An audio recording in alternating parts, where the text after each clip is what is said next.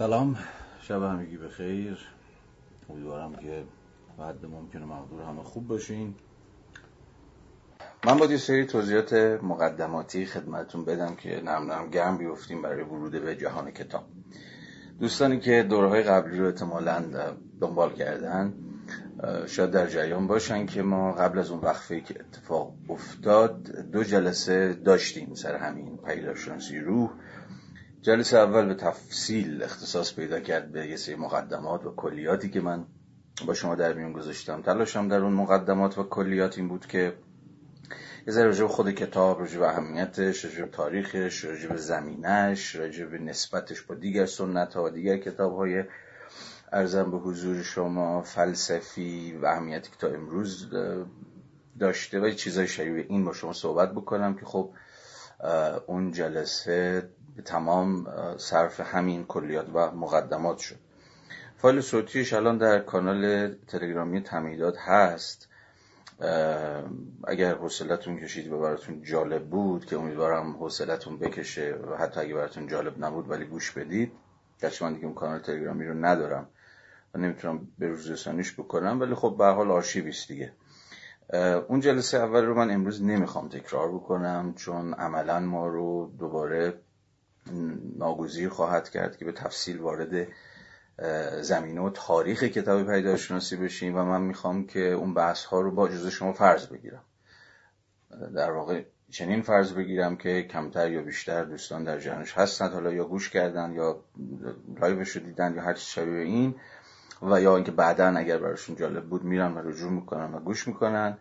بنابراین دیگه لزومی نداره من اون بحث ها رو تکرار بکنم. گرچه اشارات بسیار بسیار مختصری تا جایی که به یه جورایی همون گرم شدن بحثمون مربوط میشه. من از اون جلسه اول دوره گذشته باز در این جلسه هم خدمت شما گوشه هایی و اشارات مختصری خواهم داشت. ولی به حال اون بحث رو پس جلسه اول رو دیگه تکرار نخواهم کرد. جلسه دومی هم در کار بود که اون جلسه ما فرصت کردیم که وارد خود کتاب بشیم. من در معیت شما در واقع بخش خود آگهی پیداشناسی صفحه 542 کتاب نسخه فارسی نشنه ترجمه مسعود حسینی و محمد مهدی اردبیلی رو که رفرنس اصلی ماست و من دوباره بهش اشاره خواهم کرد و با شما خوندم. در واقع این پیش آگهی متنی بوده که خود رفیقمون هگل سال همون 1807 در یکی دو از نشریات آلمانی منتشر کرد و یه جورایی چون که از عنوانش هم پیداست. یک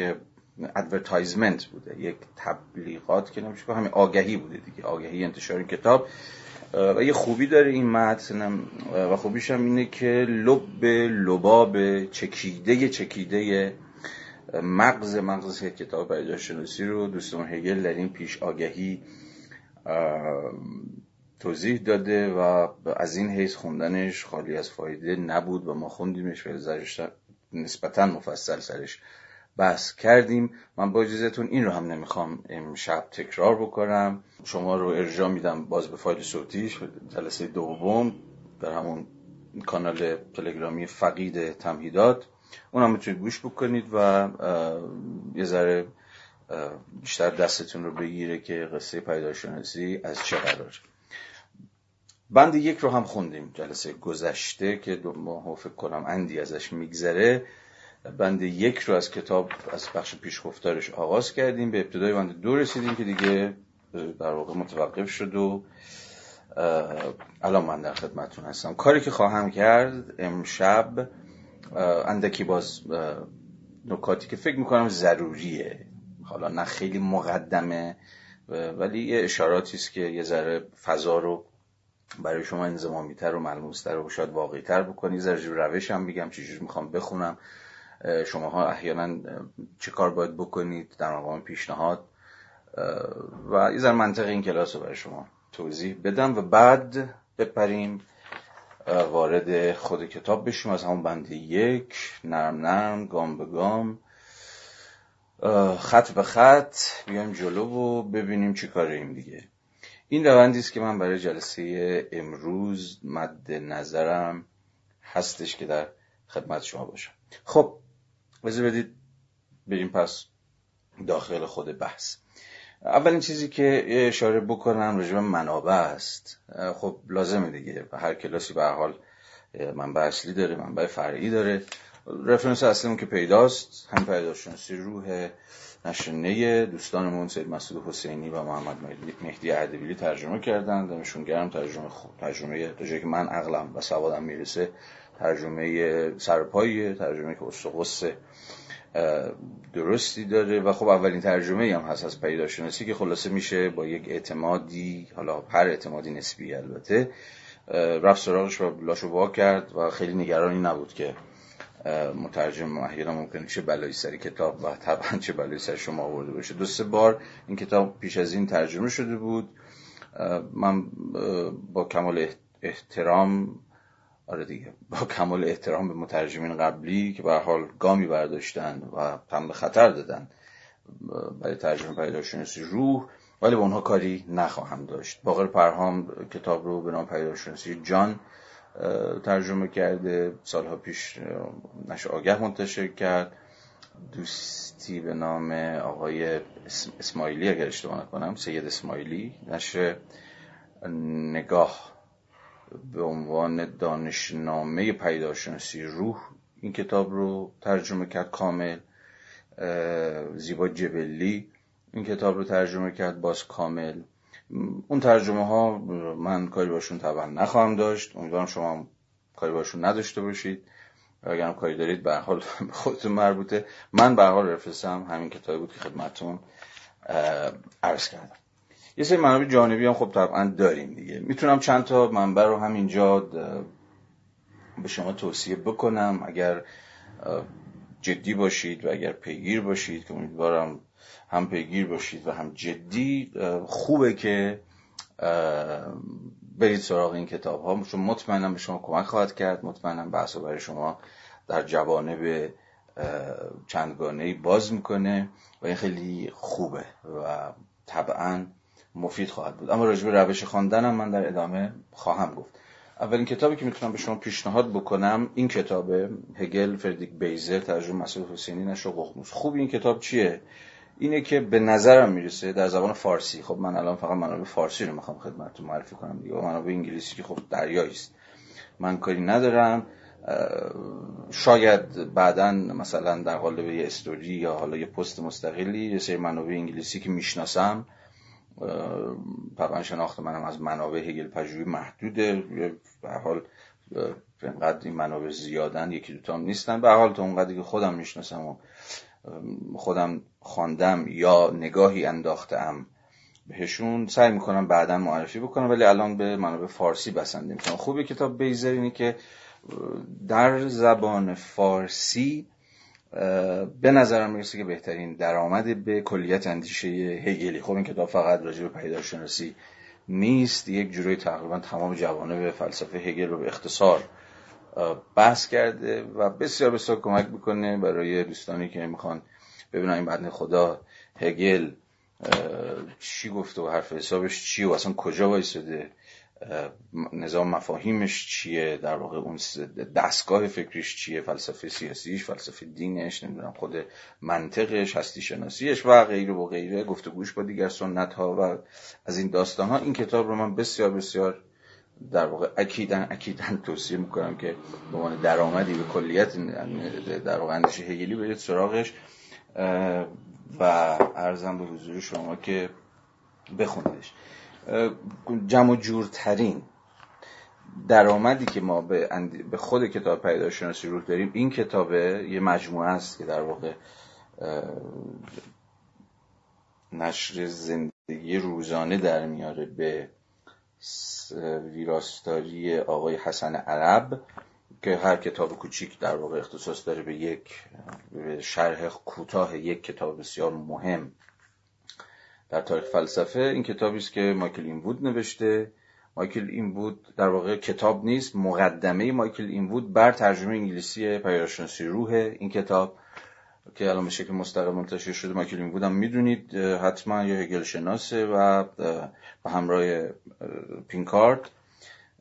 جفتشون در سال 2018 آخرین نسخه های ترجمه انگلیسی پیداشناسی رو به دست دادن. یعنی ما الان دو تا ترجمه جدید در کنار دو سه تا ترجمه دیگری که از پیش بود دو سه تا ترجمه جدید به انگلیسی در دو, دو, دو سه سال اخیر داریم که یکیش همین این بود ترجمه کرده که این مقدمشه بر اون ترجمه جدید. که دو می‌بینید جمع جوریه و خیلی چکیده و فشرده پیداشناسی رو توضیح داده. خیلی درآمد خوبیه. اگر تازه دارید دست می‌گیرید پیداشناسی روح و می‌خواید که ببینید این بنده خدا چی گفته. یه شرح مقدماتی داشته باشید. برید سراغ این کتاب که ارزم به حضور شما گفتم اهمیتش از چه حیث.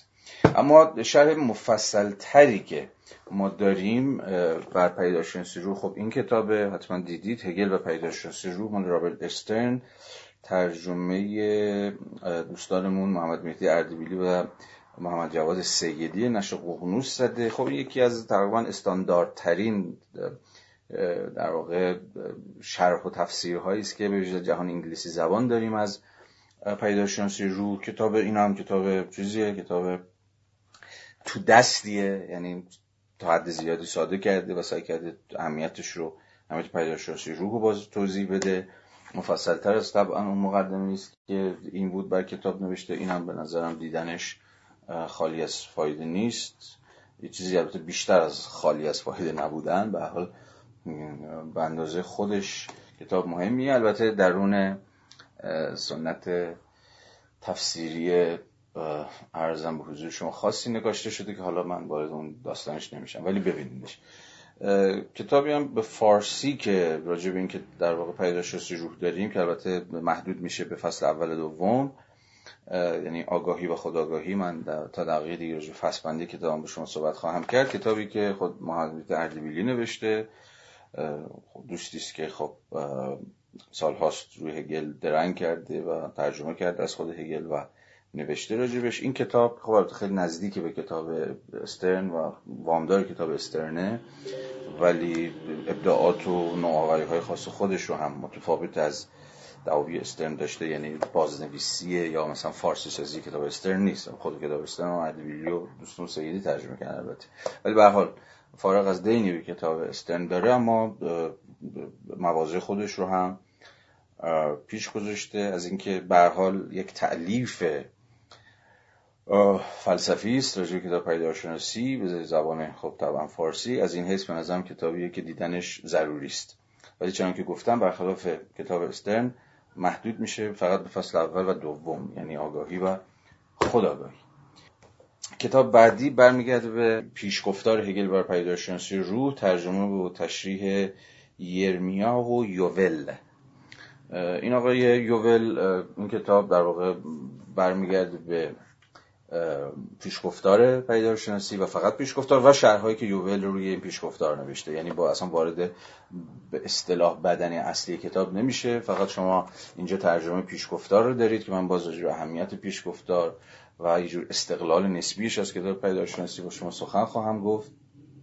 خوبی این کتاب اینه که در واقع پیدارشناسی رو پیشگفتار پیدارشناسی رو حالا خط به خط نه ولی مفهوم به مفهوم توضیح داده و یه سری از قفلای کتاب رو در بخش پیشگفتار باز کرده. ترجمهش نیمبند به حال هر مترجم زحمت بکشه زحمتش محفوظ اما به حال ترجمه است که دوستمون آقای جمال سامع.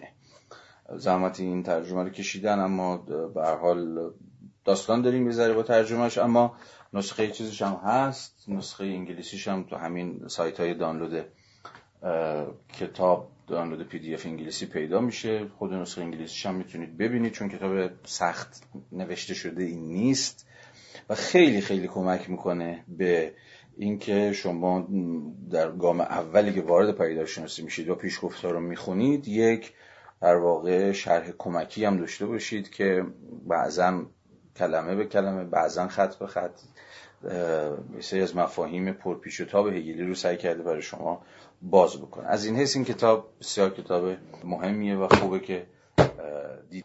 باز کتابی که اخیرا در اومده راهنمای انتقادی پیداشناسی روی هگل مجموع مقاله است که هر مقاله رو یکی از هگل پژوهان همچین گردن کلوفت نوشته آدمایی مثل اکسل هونت رابرت پیپین همین تریپین کار مترجم جدید ترجم, ترجم نسخه جدید انگلیسی پیدارشناسی و دیگرانی که حالا هر کدومشون هگل پژوهان بعضا گردن کلفت و شناخته شده هستند.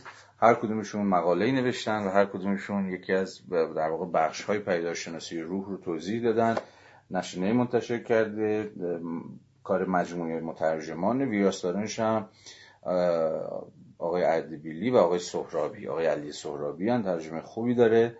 و مقالات هم بسیار بسیار مقالات, مقالات درخشانی است و بسیار به شما کمک خواهد کرد برای اینکه بسیار از پرابلماتیک های پیداشناسی روح و فصل به فصل بتونید بیاد جلو و سر در بیاد که داستان از چه قراره. این کتاب هم در حال توصیه می شود.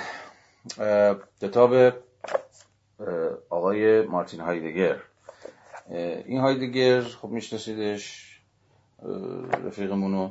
این کتاب رو عقیل فولادی ترجمه کرده نگاه معاصر منتشرش کرده اسمش هم از پیداشناسی روی هگل. در واقع درس گفتارهای هایدگر اگر اشتباه نکنم در اوایل دهه 1930 بله در ترم زمستانی 1931 هایدگر در دانشگاه فرایبورگ هگل درس داد و مشخصا پیداشناسی روح درس داد. اما باز نه تمام پیداشناسی رو بلکه تا انتهای باز فصل دوم یعنی فصل خداگاهی یعنی آگاهی رو گفت و خداگاهی رو گفت و طبعا نه تمامه کتاب. ولی خب از این حیث که شما می‌تونید تفسیر یکی از درخشانترین ذهنهای فلسفی قرن بیستم از کتاب یکی از درخشانترین فیلسوفان قرن نوزدهم رو ببینید کتاب ارزشمندی اصلا خودش فی نفسه کتاب های دیگر اهمیت داره. فارغ از این کامنتی که یا تفسیری که از کتاب پیداشناسی رو کرده. به حال شاید به حال اینو بعدا شاید بشه به تفسیر حرف زد. به کتاب بیشتر از اینکه در شناخت اندیشه هگل اهمیت داشته باشه در شناخت اندیشه هایدگر مهمه این کتاب. ولی به حال این اثر هم هست و ترجمه روپایی داره. جایی که من فرصت کردم و خوندمش. و آخرین کتابی که می‌خوام بهتون معرفی بکنم کتاب اسم گفتارهای در فلسفه هگل. دو تا مقاله اصلی داره. اون مقاله که ما باش کار داریم اون جان فیندلی نوشته. فیندلی یه هگل شناس کلاسیکه در واقع قرن بیستمی نیمه دوم قرن بیستم. در نیمه اول کتاب فیندلی به تفسیر کل نظام پیداشناسی روح رو به اختصار توضیح داده. بخش دوم که حالا فعلا ما باش کاری نداریم نوشته جان بربیجه. جان برویج هم بازی هگلیانه. گردن کلفته ولی بیشتر رو منطق هگل یعنی رو کتاب منطق هگل کار کرده. پس با نیمه دوم این کتاب ما کاری نداریم ولی نیمه اولش که کار این بابا فیندلیه یه شرح دسترس پذیر از پیدارشناسی دست داده که خب به حال فرصت کردید این رو هم می‌تونید ببینید. این رو هم می‌خوام معرفی بکنم به عنوان کتابی که من دست کم بارها در این کلاس بهش ارجاع خواهم داد و خیلی شخصا باش کار دارم. در واقع جلد اول دانشنامه خواهد بود. دانشنامه هگل که می‌دونید در واقع سه جلد اولش منطقه. بعد ارزم به حضور شما که جلد بعدی ولی این جلد اولش دانشنامه جلد یکش منطقش رو مستقلا آقای حسن مرتضوی سالها پیش ترجمه کرده زیر عنوان دانشنامه علوم فلسفی پاره نخست منطق هگل مثلا مرتضوی لاهیتا ناشر لاهیتا. خب این کتاب بسیار مهمه. از این حیث که لوجیک هگل رو منطق هگل رو خب باش اینجا سر کار داریم. می‌دونیم ما دو تا منطق داریم منطقی کبیر و منطق دانشنامه. منطقی کبیر خب یک کتاب مستقلیه. دو برابر این کتابه. اون هنوز به فارسی ترجمه نشده ولی حالا زمزمه هایی ازش به گوش می‌رسه که ظاهرا اونم داره به فارسی ترجمه میشه. آقای مسعود حسینی ظاهرا تا که من به گوشم خورده. داره منطق کبیر رو هم ترجمه می‌کنه و به حال منطق کوچک یا منطق دانشنامه الان در اختیار ما هست. ترجمهش هم ترجمه قابل استفاده است. دوستون آقای مرتضوی زحمت بسیاری براش کشیده. بسیار مهم این کتاب. من خیلی باهاش کار دارم. جا به جا در جلسات این جلسه نه. در جلسات آتی جا به جا بهش ارجاع خواهم داد. فقره هایی از این منطق رو همراه با شما خواهم خوند. و نسبتش رو یعنی نسبت منطق هگلی رو با کتاب پیدایشناسی سعی می‌کنم که با شما بحث بکنم تا روشن بشه که داستان از چه قراره. حالا اینا رو من فقط الان در این جلسه دارم محض مقدمات و درآمد و اینها میگم. وارد محتوای بحثا نمی‌خوام بشم. بعدا تکلیفش روشن خواهد شد. نمی‌دونم خیلی از این کتاب ها در واقع می‌دونم که خیلی از این کتاب الان در بازار نیست متاسفانه. مثلا همین کتاب دانشنامه باید می‌دونم در بازار کتاب پیدا بشه و این خب خبر بدیه. ولی به هر حال اگر یه جوری دسترسی پیدا کردید یا هر چی این کتاب ها کتاب هایی بود که به نظرم می‌رسید به عنوان کتاب هایی که جز منابع دست دوم یا منابع جانبی می‌تونه به شما کمک بکنه از این قرار. خب این, این فایلش رو ببندیم. من یه ذره روش این جلسات با شما صحبت بکنم. ببینید این منابع معرفی کردم حالا به کنار. اما روش خواندن من این خواهد بود. حالا دوستانی که جلسات پیش در دوره های قبلی بودن با هم دیگه کار کردیم احتمالا این مقدار دستشون باشه قصه از قراره. ولی روش من که من خود متن می‌خونم. یعنی تا جایی که عقلم برسه سعی می‌کنم به خود متن تکیه بکنم. باید, باید اجازه بدیم خود متن به چی میگن صدا در بیاد. خب با خود متن وارد گفتگو بشیم. بنابراین تا جایی که شدنی باشه من ارجاع بیرونی نخواهم داد. یعنی مثلا پای تفسیرها رو وسط نمی‌کشم. ممکنه اشاراتی بکنم که مثلا این فقره یا این مفهوم یا این پروبلماتیک مثلا توی این سنت تفسیری یا توی ارزم به حضور شما این متفکر یا چیزی شبیه به این گونه یا آنگونه تفسیر شده یا فهمیده شده ولی بیشتر از این وارد نخواهم شد. یعنی این کلاس کلاس خانش تفسیرهای پیدایشناسی روی هگل نیستش. دانش در واقع تلاش برای خواندن خود پیداشناسی روبه نه؟ بین اینها به نظرم تفاوت اکیدی وجود داره. اما همینجا شما می‌تونید به اعتراض به من بگید که مگه یک کتاب رو میشه از تاریخ تفسیرش جدا کرد؟ یعنی مگه ما دسترسی بیواسطه مستقل از تفاسیری که شده مگه به خود کتاب داریم؟ مثلا یه آدمی مثل من چقدر اساسا این حق رو داره که بگه آقا من با این تفاسیر با این هگل هایی که در تمام این سالها شده یکی دوتا هم نیست می‌دونید بسیار بسیار متکسره شاید یک بار اگر احساس کنم ضرورتیه مستقلا یک جلسه بذاریم و من تا جایی که می‌شناسم سنت های هگل پژوهی رو تا جایی که می‌شناسم. به شما معرفی بکنم یا حداقل یک نقشه به دست بدم که هگل در سنت های مختلف چجوری تفسیر شده. یا مثلا در سنت مارکسیستی و حالا تو خود سنت یا مارکسیسم هگلی مثلا چند تا هگل داری؟ یا تو سنت مثلا مفسرین تحلیلی هگل آدمی مثلا مثل برندون و مکداول و دیگران هگل چجور هگلیه؟ شاید توی یه جلسه مستقلا بحث کردیم نمی‌دونم. هم بستگی به زمان بندیمون داره هم بستگی به این داره که من متقاعد بشم سواد کافی شد دارم که اون نقشه رو درست بتونم براتون ترسیم بکنم. ولی فارغ از اون داشتم به اون اعتراضی که یکی از شما یا شاید همه شما به من بکنید اشاره می‌کردم و اون این بود که مگه یک کتاب رو یک متن رو هر هر متنی می‌خواد بشه. از تاریخ تفسیرش می‌شود جدا کرد یا نه؟ خب پاسخ ساده است. نه نمیشه. روشنه که آدمی مثل من چه بداند چه نداند چه اذعان بکند چه اذعان نکند درون یکی از این تفسیرهاست. یا حداقل حداقلش اینه که متأثر از سنت های تفسیری متفاوته. چه زمانی که من پیداشناسی رو می‌خونم یا کاپیتال مارکس می‌خونم یا وضع بشر آرنت می‌خونم یا چه می‌دونم هر کتابی ولی ولی به رغم این میشه از مجرای جور فاصله گذاری صرف رفلکتیو خود اندیشانه یعنی بگونی خود اندیشانه آدم هی مدام سعی بکنه فاصله بگیره یا فاصلهش رو حفظ بکنه فارغ از اینکه چقدر موفق بشود یا نشود. از این سنت های تفسیری و تا جایی که می‌تونه اجازه بده که خود متن صداش در بیاد خود متن حرف بزنه. خود متن سرکوب نشه. یعنی تفاصیل پیشینی که هست متن رو اونها صدادار نکنن. من و شما در مقام ریدر هایی که همین الان به شکل بلفل دارن با متن سر و کله می‌زنن ارزم به حضور شما متن رو بخونن. به حال اینو من بیشتر از این نمی‌تونم و نمی‌خوام الان اینجا روش بحث کنم چون خودش اساس روش شناسی که اصلا نکته خیلی تعیین کننده ولی به حال در همین اندازه می‌تونم بسنده بکنم که به شما بگم به هر حال تأکید و تلاش من در این جلسات خواندن خود مد خواهد بود. با یک جور تلاش برای فاصله گذاری خود اندیشانه به در واقع تاریخ تفاسیر این متن در عین ارجاع گاه به گاه به این سنت های تفسیری که اون دیگه با خودتونه که اگر براتون جالب بود مثلا برید اون سنت های تفسیری رو دنبال کنید. مثلا در همین منابعی که معرفی کردم به حال خانش هایدگر از فصل اول دوم الان یه خانش بسیار بسیار گردن کلفت در سنت هگل پژوهیه.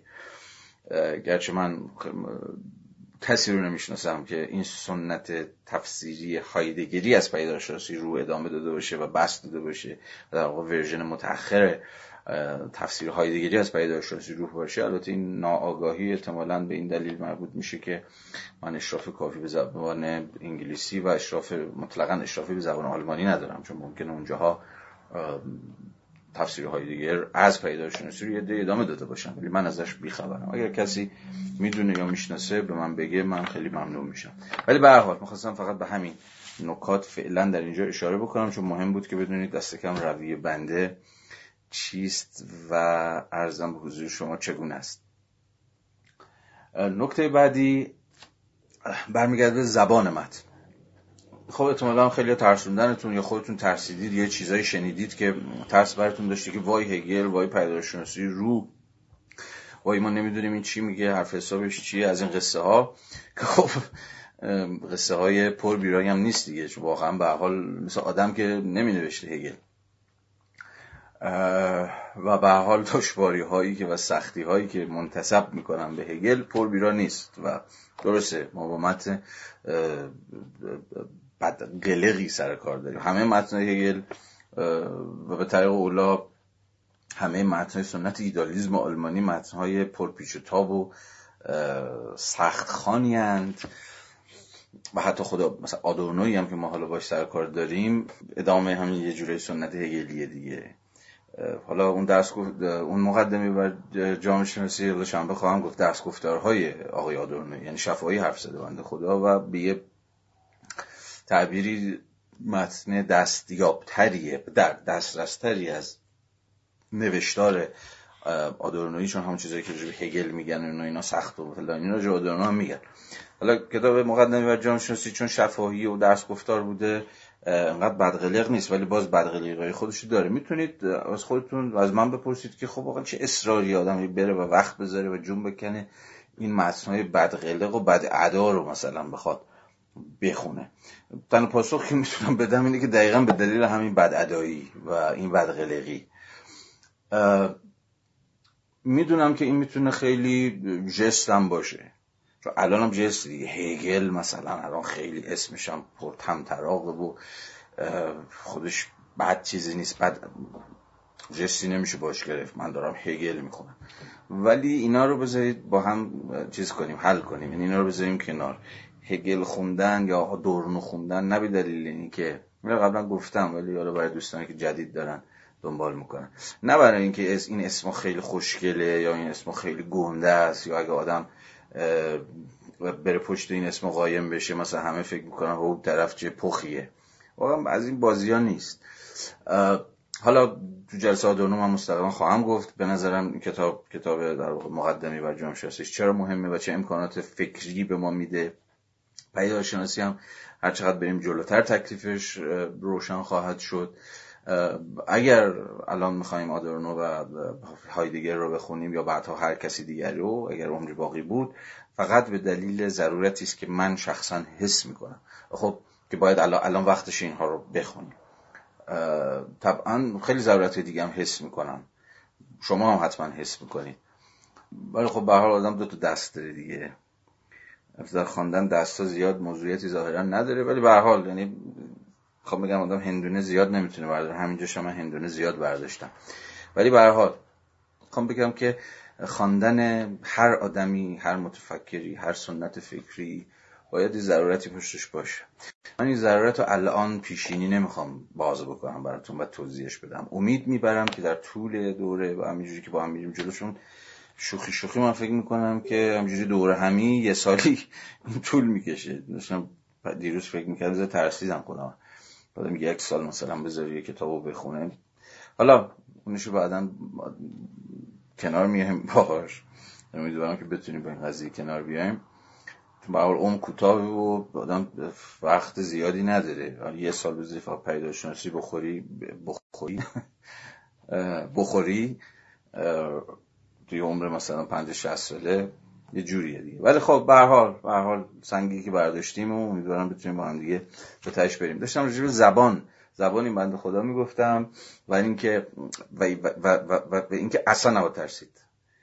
اولین چیزی که سعی می‌کنم با دوستانی که با هم کار می‌کنیم بگم هر کتابی که می‌خونم بگم ببین چه فلسفه خوندی نخوندی جامعه جامعه شناسی پزشکی نمی‌دونم کارمندید نمی‌دونم هر چی زمینه دارید ندارید حل نباید بکنید. اولین چیز اینه. یعنی حیبت متنها و آدمها و فیلسوفا جامعه شناسا هر, هر کسی حالا هر کسی تو زمینه خودش. این حیبت ها نباید ما رو بگیره. حیبت شما رو بگیره هی خوف می‌کنید و نزدیک دانشگاه ما هم که از فرد بدبختیشون خب دانشگاه هم جرأت این کاری که من دارم می‌کنم کار من نیست که. کار دانشگاه تو دانشگاه هم باید بخونه مثلا توی live اینستاگرام خوندن پدیدارشناسی رو یه جوریه. ولی خب به حال زندگی ما همه چیزش یه جوریه اینم روش. ولی به هر صورت می‌خوام بگم که نباید ترسید و در این حال باید شکیبا بود. نباید ترسید یعنی اینکه هیچ ایرادی نداره اگه بی‌گدار به آب بزنید. من اتفاقا دفاع می‌کنم از اینکه هر کسی بی‌گدار به آب بزنم یه کن پدیدارشناسی رو بخون ولی در ادامه خب خواهد فهمید که خب بیگدار با آب زدنه یه ذره داستانم داره باید از شنام یاد بگیره. وگرنه غرق میشه. تعارف نداریم. حالا خوبیش اینه که این کتاب شما غرق نمی‌کنه می‌تونید پرتش کنید اون بر خب این خبر خوبیه. ولی به صورت اگر بخواید تو شنا بکنید باید این شنا کردن هم یاد بگیرید. من هم شنام بد نیست. شنام بد نیست. خوندن کتاب رو نمی‌دونم ولی شناگر بدی نیستم چون من تو دریا بزرگ شدم. برای شاید بتونم از کمکتون بکنم که این شنا رو یاد بگیرید و با هم شنا بکنید ولی بازم اینجا باید بگم که حواستون باشه. اعتماد نباید بکنید. نه به من نه به هیچ بشر دیگه سر هیچ حرفی هیچ ادعایی هیچ تفسیری هیچ سخنی. چیزی که من دارم میگم طبعا از تاریخ خودم میاد از فهم محدود خودم میاد از چیزایی که خوندم میاد. اینا گفتنش الان شاید واقعا اینقدر که روشن و بدیهیه شاید نداره گفتن. ولی خب به حال شاید خالی از فایده هم نباشه. برای اگه می‌تونید اگه دسترسی دارید دیگر تفاصیل هم بخونید پای متخانی این و اون هم بشینید. مثلا پیداشناسی رو خود اردبیلی خونده صوتیش هست. آقای, پی... آقای کیه این؟ جواد تبا تبایی خونده فکر می‌کنم فایلاش هست. آقای طالب زاده دانشگاه تهران می‌دونم خونده. آقای تبا تبایی دانشگاه تهران نه این سه جواد نه. می‌دونم خونده.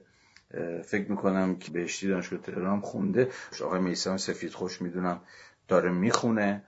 و از این حیث خوبه که انحصاری نیست این قضیه. یعنی من تنها کسی نیستم که دارم متن می‌خونم. بنابراین اگه وقت دارید براتون جالبه می‌خواهید که از زوایای دیگه هم به متن نزدیک بشید. بحث این دوستان رو هم حتما دنبال بکنید. به حال ضرر نخواهید کرد. به حال همین آدورنوی که داشتیم روش حرف می‌زدیم جمله با مزه داره. من دوره قبلی تو هم جلسه اول گفتم الان گفتنش از فایده نیست. جملهش نقل مضمون ولی تقریبا طابق نقل به نقل همینه که دارم میگم. گفته که در میان فیلسوفان بزرگ هگل تنها کسی است که در خیلی از دقایق آدم نمی‌داند که سخن او اساسا بر سر چیست. و نمی‌تواند و نمی‌تواند مطمئن باشد که اساسا می‌تواند هیچ وقت این را بفهمد. این آدورنو میگه آدورنو که خودش اصلا تو نوشتن بعضی جاها آدم فکر کنه یه سور به هگل هم زده. تازه اون آدم تو سنتی آدمی که توی سنت ایدالیسم آلمانی بزرگ شده بار اومده به هر حال آدم گردن کلفتیه خود این مثلا میگه هگل آدمی که خیلی وقت نمی‌دونسته چی داره میگه. بنابراین این آدورنو گفته. پس اگر من و شما هم یه جاهایی گیرپاچ کردیم حس کردیم نمی‌دونیم چی داری میگه برامون گنگه. پس نباید هول کنیم نباید بترسیم نباید شکیباییمون از دست بدیم. نه مرمک میریم جلو؟ و سعی می‌کنیم که تا جایی که زورمون می‌رسه تکلیف رو روشن کنیم. به حال زبان هگل زبان عبوسیه. زبان بیلبخندیه تعبیری. متنی نیست که شما جیگرتون حال بیاد. من همین امروز فکر می‌کردم. به یه متنایی که حتی با اینکه خیلی فلسفی خیلی جدی ولی مثلا شما میخندونن. چیزن حال میده خوندنشون. مثلا چه می‌دونم مارکس. مارکس شما کاپیتال رو بخونید خیلی جا قاه قاه میخندید. من اگه دوره که داشتم با دوستان کاپیتال رو میخوندم باور فهمید در بسیاری از جلسات من خودم نمی‌تونم جلو خندم رو بگیرم. اینقدر که این مرد نمکه که داره مثلا یه حرف خیلی جدی داره می‌زنه مثلا شما رو به خنده وادار می‌کنه. این خیلی خوبه دیگه خیلی بامزه است. یعنی خیلی جدی نمی‌کنه. داستان رو با اینکه حرف جدیه ولی فرم بیانش خیلی جاها جدی نیست. اینو دست میندازه اونو دست میندازه اینو بشکون می‌گیره به اون مطلق میندازه. و, و از این حس باحاله. یا مثلا چه می‌دونم نیچه. نیچه هم شما می‌خونید خیلی جاها همین قصه صادقه. حالا با نیچه کمتر شما احتمالا میخندید ولی احتمالا با نیچه خیلی جاها میرخصید تا جمله نیچه بود که چیزی که رقص نداند من به خدایی که رقص نداند من بهش چیز ندارم اعتقادی ندارم. واقعا خیلی از متن نیچه متنایی به درد رقصیدن می‌خورن. یعنی شما رو بلند می‌کنن و بدن شما رو به بیدار می‌کنن و به حرکت وادارتون می‌کنن. این هگل و کل این سنت ایدالیست های آلمانی حالا خود کانت فیشته حالا فیشته یه ذره کمتر این یارو کیه؟ شلینگ ملینگ و اینا و ادامهشون خود آدورنو این با اینا نمی‌تونید بخندید. اینا فیلسوفان خندانی نیستن واقعا. خیلی عبوسن خیلی جدیت قیافه هگل هم مثلا اکثرت معروفه. خوف می‌کنه مثلا مثل یه میت میمونه قیافه شده. عکس معروف ترین عکسی که ازش از اینه دیگه. که خیلی قیافه جدی و سخونی و اینا و نیچه سیبیل رو می‌بینید اصلا دوست دارید بخندید. ولی به حال می‌خوام بگم که با متن با متنی سرکار دارید که اینجوریه دیگه. و حتی یه جاهایی مثلا یه شوری از توش می‌زنه بیرون ولی خیلی چیزه خیلی نادره و خیلی شازه این قصه. بنابراین باید حوصله کنید. بنابراین باید سختی تحمل کنید. و به این معنا هممون باید شکیبا باشیم. یعنی من فقط توصیه که می‌تونم باز از همین جلسه اول به شما و به خودم بکنم اینه که شکیبایی پیشش کنید بلکه داستان درست بره جلو. نکته دیگه هم بگم خوب نمی‌خواستم مقدمه بگم هی همش مقدمه شد. ببینید من باز دور قبلیتون جلسه اول که باز دعوتتون می‌کنم وصلتون به وقتتون اگر وصلتون اگر کشید وقتتون اگر اجازه داد برید سراغش. چون به تفصیل گفتم اینه که خواندن به مسابقه زبان آموزی. یعنی این جلساتی که ما داریم هم داریم هگل می‌خونیم بعدا حالا آدورنو رو می‌خونیم یا شاید دوره های دیگری آدم های دیگه ای ببینید به هر خوندن من پیشنهادم اینه. به هر خوندنی مثل یک آموختن زبان فکر کنید. یعنی انگار که هگل داره می‌خونید انگار می‌خواید یه زبان بیاموزید. زبان هگل زبان کانت زبان مارکس. حالا اون هم بگیم ناراحت نشن مثلا چون زبان لاک زبان مثلا اسپینوزا اینا هر کدومشون یه زبانه نه؟ و برای اینها و, و, و, و باید وقت بذارید که و باید وقت بذارید این زبان یاد بگیرید. مثل هر جای دیگه مثل هر زبانی دیگه که می‌خواد بیاموزید. حالا چون انگلیسی می‌خواد بیاموزید عربی می‌خواد بیاموزید آلمانی بیاموزید. به حال این هم زبانه. و شما نرم نرم باید به این خودتون فرصت بدید که ساکن این زبان بشید. در گام های اول مطمئنا این زبان گره هاشو برای شما باز نخواهد کرد. چون در وقتی وارد خود متن بشیم من خط به خط خواهم خون دیگه. به ویژه جلسات اول دوم سوم چهارم نمی‌دونم.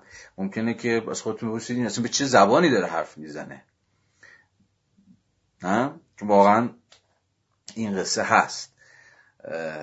ولی به هر حال سه تا داستانی که باید حواسمون باشه برای آموختنش. یکی خب ترمینولوژی هم سطح اول سطح ترمینولوژی هاست اصطلاحات واژگان فلان. آقا روح نمی‌دونم مفهوم تعین دیالکتیک speculation یا نظرورزی فاهمه و و کلی مفاهیمی که مثلا تو هگل هست. یعنی اولین سطح اینه که رفته رفته به این terminology ها مسلط بشیم. البته باز هگل حالا همه ما رو می‌گیره. از اون حیث که هیچ وقت terminology ش رو تعریف نمی‌کنه. بعدا خواهیم دید که مثلا چرا با تعریف به مثابه یک صورتبندی اولیه از مفاهیمی که داره باشون کار می‌کنه مشکل داره ها. همون بند اول پیش گفتاری چیزایی میگه من سعی می‌کنم اشارتی بکنم. ولی به حال با هگل ما این مشکلی که داریم خیلی مفاهیم تعریف نمیشن به دست خودش دست کم. آها یه منبع یادم رفت معرفی کنم و نمی‌دونم چرا یادم رفت معرفی کنم ولی یه منبعی که خیلی منبع غیر هگلیه یا حتی میشه ضد هگلیه ولی خب دیگه رایج اساسا در آکادمی غربی دست بر همین مایکل اینوود نوشته همین مترجم اخیر کتاب به انگلیسی و همون جزوه جزوه توری که معرفی کردم. در واقع مفاهیم هگلیه. اون هم حسن مرتضوی ترجمه کرده. سالها پیش نشر ژرف اگر اشتباه نکنم نمی‌دونم کجاست هم دم دستم نیست ولی همینه که دارم بهتون معرفی می‌کنم. مثلا به اون کتاب رجوع بکنید باز اونم انگلیسیش هست. اونجا مثلا این وود کل مفاهیم هگلی رو مثلا تعریف که تاریخی اول از ازشون گفته یه شرح مختصری گفته و بعد مثلا نشون داده که هگل در جاهای مختلف در کتابهای مختلف هر کدوم از این مفاهیم چجوری توضیح داده و چجوری روشن کرده و به این معنا تعریف مفاهیم هگلیه. خب از این کتاب خیلی زیاد اون دیگه. تقریبا هر متفکری رو که بخواید یک چیز مثلا هگلز ترمینولوژی مثلا. یا نمی‌دونم کانت ترمینولوژی نمی‌دونم اسپینوزوس ترمینولوژی. هر متفکری که بخواید اون کتابی هست که نظام مفاهیم یا نظام واژگان و اصطلاحاتشون رو تعریف کرده و میشه رجوع کرد و دید. حالا فارغ از این منبع شناسی اما تکلیف ترمینولوژی هگلی باز بنا به روش هگلی که من همین امروز در همین جلسه اول و در حین خواندن بند اول به شما خواهم گفت این واژگان هگلی تعریفشون نه تعریف پیشینی و از پیش داده شده بلکه تعریفی است که از مجرای فرایند خود کاربستشون که معادل becoming شونه معادل صیرورت و شدنشونه روشن میشه تکلیف این مفاهیم. بنابراین اونجا هم هستش که نمیشه پیش دستانه مثلا خب رو بود اول تعریف کنیم بعد مثلا خود concept رو مفهوم رو تعریف کنیم بعد مثلا دیالکتیک رو تعریف کنیم و خب حالا که تعریف شد حالا مثلا بریم هگل بخونیم. خب این که نیست. این روش اصلا روش هگلی نیست. این باز یکی دیگر از اون داستان هاست که گفتم باید شکیبا بود. یعنی شکیبا بود یعنی باید با خود هگل رفت جلو و اجازه داد که خود این بند خدا رفته رفته تکلیفش رو برای شما روشن بکنه و نشون بده که مفاهیمش چه معنی دارن به حال یکی از اون سطوح زبان شناسی یعنی آموختن یا بذارید بگم زبان آموزی که با زبان شناسی قاطی نشه یکی از وجوه اولیه طبعا زبان آموزی که ما باید در این دوره با هم تمرین می‌کنیم پس همون سطح terminology هست سطح دوم طبعا سطح syntax دیگه نحو نحو زبان. نحوی که کلمات کنار هم قرار می‌گیرن که تو هگل بسیار نحوه. می‌دونید که با روایت هم هست که نحوه عجیب غریبیه. خیلی جا حتی تو خود آلمانی به فارسی میاد به طریق اولی. و همینجا می‌تونم اشاره بکنم به داستانی که خود مترجم فارسی ما نوشتن. یه جمله در اون ابتدا. این ترجمه ادای سهمی است به تکلم فارسی روح. تعبیر خوبیه. یعنی مترجمین خودشون هم می‌دونستن و در مقدمه هم که نوشتن و مقدمه گسل کنید بخونید خوبه. اساس تاریخی چون بیشتر مقدمه یه اردبیلی و حسینی یه جور تعیین تکلیف با خود زبانه یا یه جور تعیین تکلیف با هگلی که وارد فارسی شده و این چه جور هگلیه.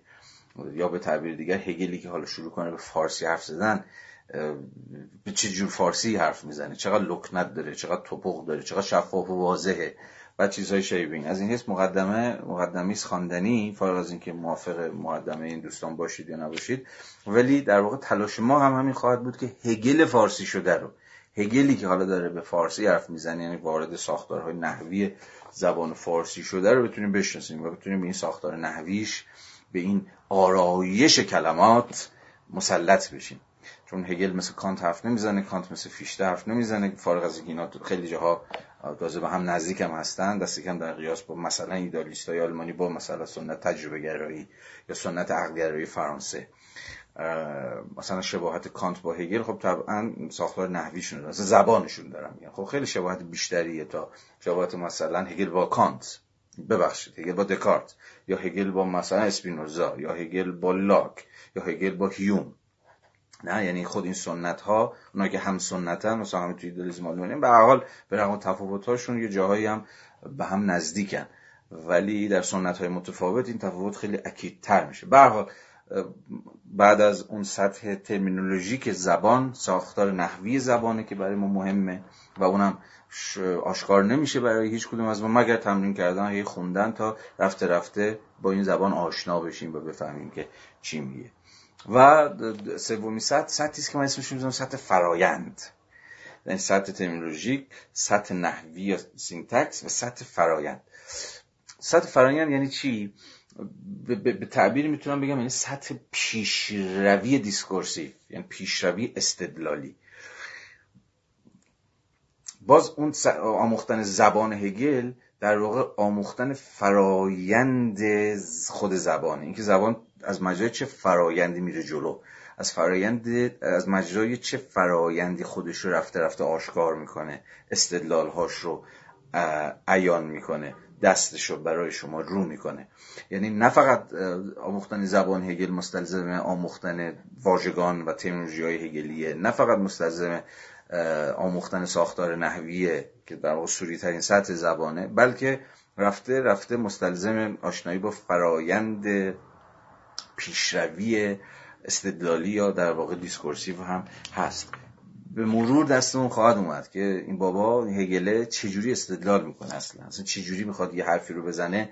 نرم نرمک این حرف رو چجوری میپزه؟ چجوری این حرف رو در واقع آشکار می‌کنه؟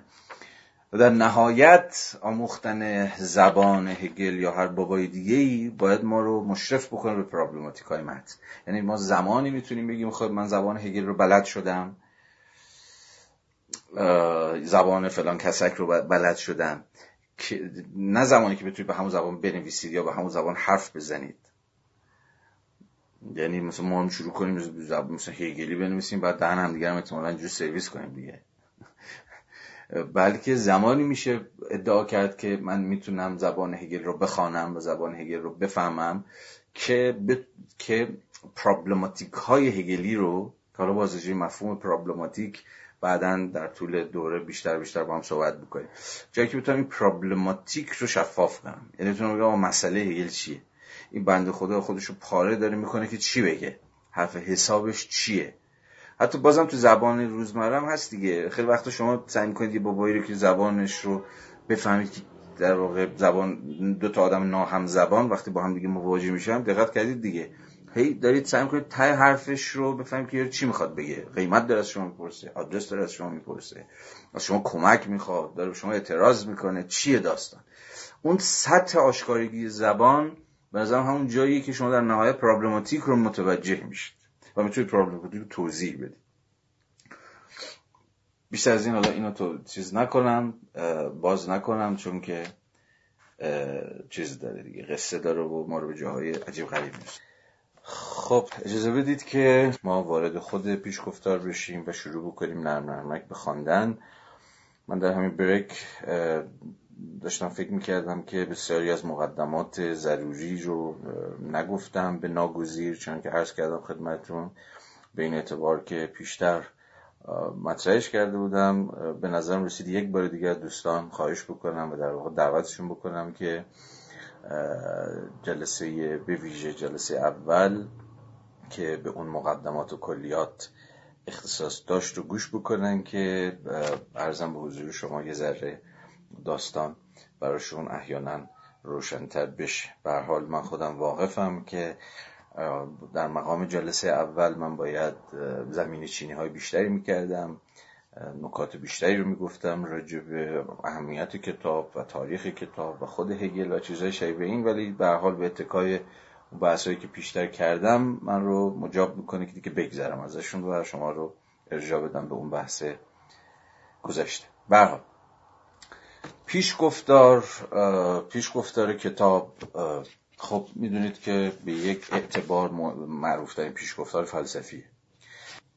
و نه اینکه جدای از پیداشناسی روح باشه گرچه در زبانهای مختلف از جمله در زبان فارسی می‌دونید که پیشگفتار مستقلا هم ترجمه شده بشه که مثلا یک کتاب مستقل مثلا باقر پرهام پیداشناسی جان رو به تعبیر خودش بخش پیشگفتارش رو جداگانه منتشر کرد. این اتفاق در زبان فرانسه هم افتاده. ارزم به حضور شما در زبان انگلیسی هم اتفاق افتاده. مثلا چون که گفتم همین یوول در کتاب چیز در همین کتاب که معرفیش هم کردم خدمتتون. مقدمه یا همین پیشگفتار رو پریفیس رو مستقلا ترجمه و مستقلا هم شرح و تفسیر کرده. بنابراین ما با پیشگفتاری سرکار داریم که ارزم به حضور شما نسبت به خود کتاب استقلال نسبی داره. یعنی شما الان خواهیم دید تا دقایق دیگر. با خواندن پیشگفتار هگل آمدانه دست خودش رو برای شما رو نخواهد کرد. یعنی به شما نخواهد گفت برخلاف رویه کم بیش معمولی که ما در پیشگفتارها چه پیشگفتار کتاب های فلسفی و چه غیر اون باهاش آشناییم نویسنده یعنی در اینجا هگل به شما نخواهد گفت که کتاب از چه قراره. ادعای کتاب چیه؟ در واقع نتایجش چیه؟ حتی مقدماتش چیه؟ و چه مسیری رو طی کرده؟ هیچ چیز از این قصه ها در پیشگفتار به شما گفته نخواهد شد. حالا وارد خود متن میشیم و خواهیم دید که هگل در بند اول پیشگفتار اصلا راجع به خود مفهوم پیشگفتار نویسی تعمل می‌کنه. که تعمل مهمی هم هست و من ضرورت این تعمل رو به شما خواهم گفت که از چه قراره. ولی به هر حال باید آماده باشید که با یک پیشگفتار نامتعارف سرکار پیدا بکنید. پیشگفتاری که به یک معنای پیشگفتار نیست. تا جایی که پیشگفتار قراره که در واقع چکیده کتاب رو نتایج و غایاتی که کتاب بهش رسیده رو مقدمات و مبانی که از اون آغاز کرده رو و چیزهای شبیه به این رو برای شما آشکار بکنه. و حال از این حیث ما چیز داریم. در واقع با پیشگفتاری متفاوت سرکار داریم که تا دقایق دیگر برای شما روشن خواهد شد. اما جدا از پیشگفتار که الان میریم تو شکمش فصل بندی کتاب یه نگاه بیاندازید به خود کتاب و باز من به تاکید بگم که بسیار بسیار خوب خواهد بود و در واقع جزین من تصوری ندارم که اصل کتاب پیش دستتون باشه. یعنی آنچه که من در این جلسات با شما تجربه خواهم کرد درس گفتار که نیست. یعنی من موضوعی رو مستقلا دنبال نمی کنم. ما کتاب رو می‌خونیم و از مجرای گفتگو با کتاب پیش میریم. پس خیلی خوب میشه که شما حتما کتاب رو داشته باشید. گوشه چشمتون باشه زیر دستتون باشه و متناسب با ارجاعات که من میدم صفحه فلان بهمان بند فلان بهمان با همدیگه بریم جلو. بنابراین در همین ابتدا یه نگاهی به فصل بندی بیاندازید که یک شاکله آغازینی اول داشته باشیم که با چی سر کار داریم. خب کتاب فارغ از پیشگفتارش که گفتم استقلال نسبی نه استقلال تام و تمام. از بدنه اصلی کتاب داره و بحث خواهیم کرد. در اما بخش اولش یک مقدمه باز داره که مقدمه رو برسیم بحث می‌کنیم. مستقل از در واقع preface introduction هم داره پیشگفتار و مقدمه. راجع به تفاوت اینها هم باید صبر بکنید تا بعدا صحبت بکنیم. فارغ از پیشگفتار و مقدمه کتاب در واقع به سه فصل اصلی تقسیم میشه. راجع به اهمیت عدد سه در هگل باز صحبت خواهیم کرد. چون هگل عاشق سه بود دیگه عاشق تسلیس. و دست کم به زم خودش این عدد سه بدون که حالا ربطی به تز آنتیتز و سنتز داشته باشه چون هگل هیچ وقت این در واقع صورت بندی ساده شده ای رو که عموما ما برای توضیح دیالکتیک به کار می‌بریم که دیالکتیک یعنی اول تز بعد آنتیتز و بعد سنتز تز و آنتیتز. هیچ وقت هگل که نیست می‌دونید؟ این تعبیر رو فیشته یه بار به کار برده بود و بعدا برای ساده سازی دیالکتیک و اینجور داستان ها به ما گفتن که دیالکتیک یعنی این دیگه تز آنتیتز سنتز یعنی یک دو سه. ولی به هر حال راجع به اهمیت مفهوم سه راجع به سه moment ی که هی مدام در همه کارهای هگلی هست بعدا به تفصیل بیشتر صحبت خواهیم کرد. ولی در همین جا که نگاه بکنید کتاب عملا به سه فصل تقسیم میشه و هر فصلی هم باز خودش به سه زیر فصل تقسیم میشه تا نهایتا می‌رسه به انتها. به حال خود هگل مثلا پیدارشناسی رو سفر اکتشافی تعبیر کرده بود و به زم خود او پیدارشناسی یک سفره.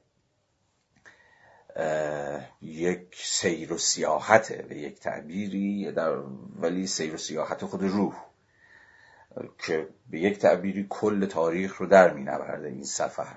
و روح از مجرای این سفر که اول قدمی که برمیداره روح کوچک رو بچه است رو جوان رو بی تجربه است. و بهترین تعبیر همون بی تجربگیه. و گام به گام از moment هاش برهه ها یا دقایق به این مفهوم هم چون یه مفهوم هگلیه مفهوم moment ما احتمالا در همین جلسه چون در بند دوم پیش گفتار راجع مفهوم moment صحبت می‌کنه اشارتی خواهم کرد. ولی روح از مجرای این moment هایی که از سر میگذرونه مراحل و دقایقی که سر میگذرونه که هر کدوم از این از این moment ها در واقع منزلگاه های موقتی که روح در طول این مسیر تجربهشون می‌کنه. یا به تعبیر دیگه از مجرای خود تجربه روح گام به گام که میره جلو در واقع بالغتر و پختهتر و به تعبیری کاملتر و به زبان هگلی مطلقتر میشه تا آخر الامر در منزلگاه اصلی خودش که همون دانش مطلق باشه به تعبیری به سرانجام خودش می‌رسه. سرانجامی که حالا بحث خواهیم کرد. بعدها که آیا پایانه آیا قایته یا خودش هم باز در نهایت کاشف به عمل اومد کاشف به عمل خواهد آمد که منزلگاهی است گذرا. ولی به هر صورت پیداشناسی پس داستان این سفر است. سفری که یه سوژه‌ای داره و اسم این سوژه روحه. روح چیه؟ بعدا آشنا بشیم باش الان تعریفی ازش به دست دادن موجب سوء تفاهم خواهد شد. اون همون بحث شکیبایی است که گفتم. باید گام به گام اجازه بدیم مفاهیم در طول خود سفرشون در طول خود فرایندی که از سر میگذرونن خودشون رو برای ما آشکار کنن. و بفهمیم او روح یعنی این. ولی به هر صورت یه چیز رو الان می‌دونیم و اینکه مسیری که روح طی می‌کنه کل تاریخه. و روح در کل این تاریخی که از سر میگذرانه کل این سفر اکتشافیش در واقع خودش رو پیدا می‌کنه. یا با خودش از در آشتی در میاد. با خودش این همان میشه. و همه این مفاهیم بعدها برای ما روشن خواهد شد. برحال فارغ از این حالا صورت بندی بسیار اولیه ما در فصل اول با مفهوم آگاهی سر کار داریم. فصل دوم مفهوم خودآگاهیه و فصل سوم خب طولانی ترین فصل هم هست فصل عقله. هر کدوم از اینها باز فهرست رو ببینید. هر کدوم از اینها می‌بینید. یک دو سه تقسیم بندی دارن به در واقع زیر عنوان های آگاهی مرحله اولش یقین حسیه بعد وارد مرحله ادراک میشه و بعد وارد مرحله نیرو و فاهمه میشه. اینا همه مومنت هایی که روح طی می‌کنه. و از مجرای این چون گفتم داره به یه جور بلوغ می‌رسه. داره ارزم به حضور شما که بیشتر و بیشتر خودش رو می‌شناسه. در فصل بعد که فصل خود آگاهیه یعنی جایی که روح با خودش از مجرای دیگری طرف میشه آغازین بخشش ارزم به حضور شما که حقیقت یقین به خیشتنه بعد خود خدایگان بندگیه و بعد هم آزادی خداگاهی که باز تقسیم میشه به رواقیگری شکاکیت و آگاهی نگونبخت. این مفاهیم بازم میگم شما رو گیج نکنه. با این مفاهیم خب هنوز آشنا نشدیم. تکلیف اینها بعدا به مرور روشن خواهد شد. فصل سوم ارزم به حضور شما که عقل باشه اون هم با سه مومنت داره. من دیگه حالا نمی‌خوام بخونم. خودتون نگاه بکنید. یه فهرست در واقع آغازین کتاب رو از نظر بگذارید به حال دیدن فهرست ها هر کتابی که می‌خواد باشه یه شاکله از هم اول به دست شما میده دیگه. خب اصلا قصه از چه قرار هستش. تا جایی که نهایتا در انتهای فصل سوم ما می‌رسیم به دانش مطلق که انتهای کتابه. حالا تو فهرست بندی ها بحث و اینها زیاده که ارزم به حضور شما دانش مطلق خود فصل مستقلی است. یعنی یک فصل چهارمی است به نام دانش مطلق یا نه؟ دانش مطلق moment آخر فصل عقله. چون که در واقع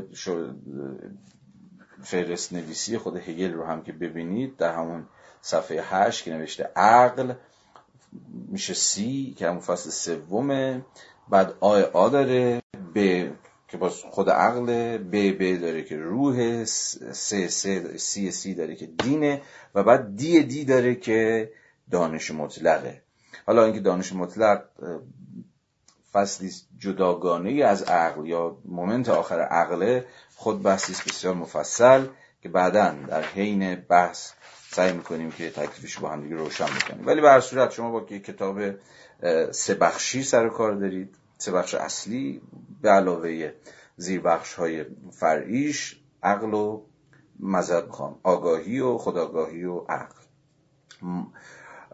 قبل از اون اما مقدمه داره و قبل از مقدمه هم پیشگفتار. ما با پیشگفتار آغاز می‌کنیم و سعی می‌کنیم که سر در بیاریم داستان از چه قراره. خب بیایید با همدیگه شروع بکنیم و خود متن رو استارت بزنیم و بخونیم. من باز روشم و یه توضیح دیگه بدم. من هر پاراگرافی رو کامل یک دور خواهم خوند. لطفا گوش کنید. یعنی کتاب رو ببینید و با من بخونیدش.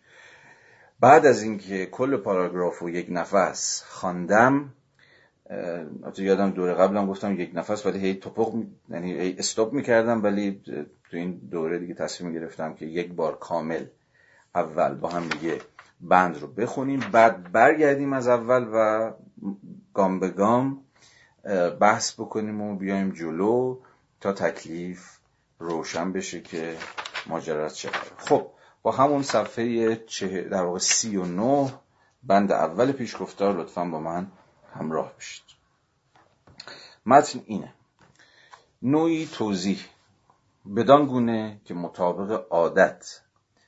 پیش از یک نوشته در, بی در پیشگفتاری آورده می شود توضیحی درباره هدفی که نگارنده در آن نوشته پیشا پیش برای خیش در نظر گرفت و نیز درباره دلایل و نسبتی که این نوشته به عقیده نگارنده با دیگر بخش های گذشته یا معاصر درباره همان موضوع دارد به نظر می رسد در نوشته فلسفی نه تنها زائد بلکه با نظر به ماهیت موضوع حتی نابجا و نقض قرض باشد.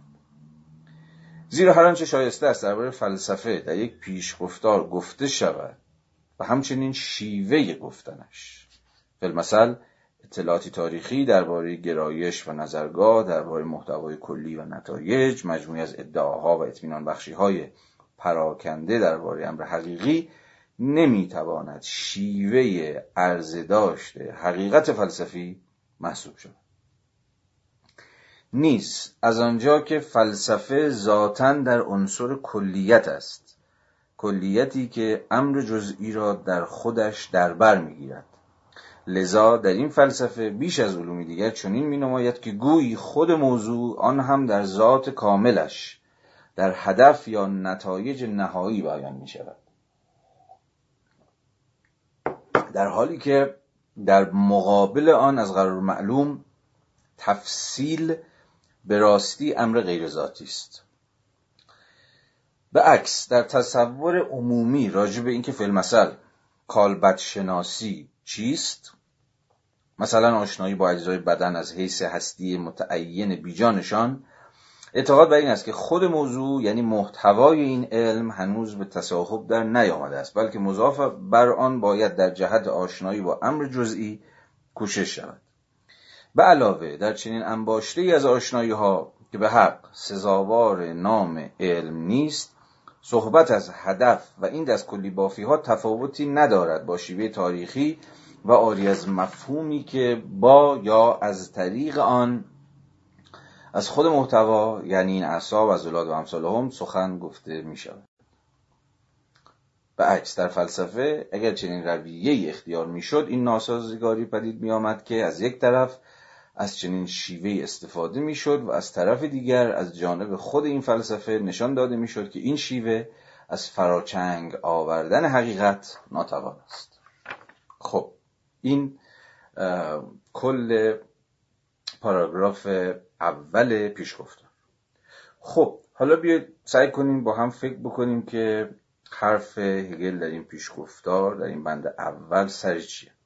من اول یه تصویر کلی سعی می‌کنم به دست بدم. از ادراک اولیه‌ای که یادم مثل من از این بند اول به ذهنش خطور می‌کنه. بعد از اینکه این تصویر اولیه رو به دست دادم میریم دوباره بر سراغ خود متن. و باز سعی می‌کنیم ببینیم خود متن چقدر این تصویر اولیه‌ای که در ذهن ما شکل گرفته رو احیانا تایید می‌کنه یا نمی‌کنه. به این اعتبار این روش بدی نیست.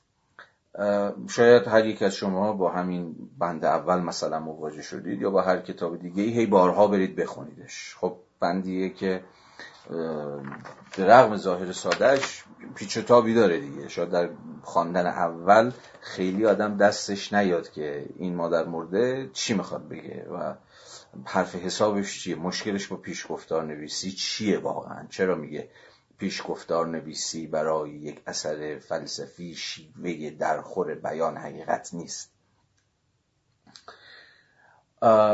همینجا می‌تونیم بحث رو آغاز بکنیم. ببینیم ادعای اصلی این پیشگفتار معذرت می‌خوام این پاراگراف اول پیشگفتار چی؟ ادعای اصلیش. لب ادعا چیه؟ بعد حالا این لب این مغز چیز داره دیگه؟ چاخ و برگ داره. که بعد میشه استدلال های بعدی این بند خود. خب اولین چیزی که به ذهنمون می‌رسه که شاید شما هم در تماس اولیه با متن به همین جنبندی رسیده باشید اینه که هگل داره پیشگفتار نویسی رو می‌زنه. یا داره نفیش می‌کنه. یا دست کم اگه یه ذره حرفمون رو بخوایم تعدیل کنیم نوع خاصی از پیشگفتار نویسی رو که ظاهرا پیشگفتار نویسی است برای آثار فلسفی رو داره رد می‌کنه یا داره انقلت میاره سرش دیگه. قبل از اینکه ادامه بدم باید به شما گوشزد بکنم که این بند بسیار همبسته است با بندهای دوم و سوم. یعنی بندهای دوم و سوم رو هم که بخونیم باز تکلیف بند اولی ذره روشنتر میشه. اما به هر حال قبل از اینکه بند دوم و سوم رو بخونیم باز می‌تونیم بیشتر این مفهوم رو باز بکنیم. خب چند تا حرف داره می‌زنه هگل در اینجا. اول راجع خود مفهوم پیشگفتار. خب گفتیم راجع نوع خاص خاصی از پیشگفتار داره سخن میگه. پیشگفتار آثار فلسفی.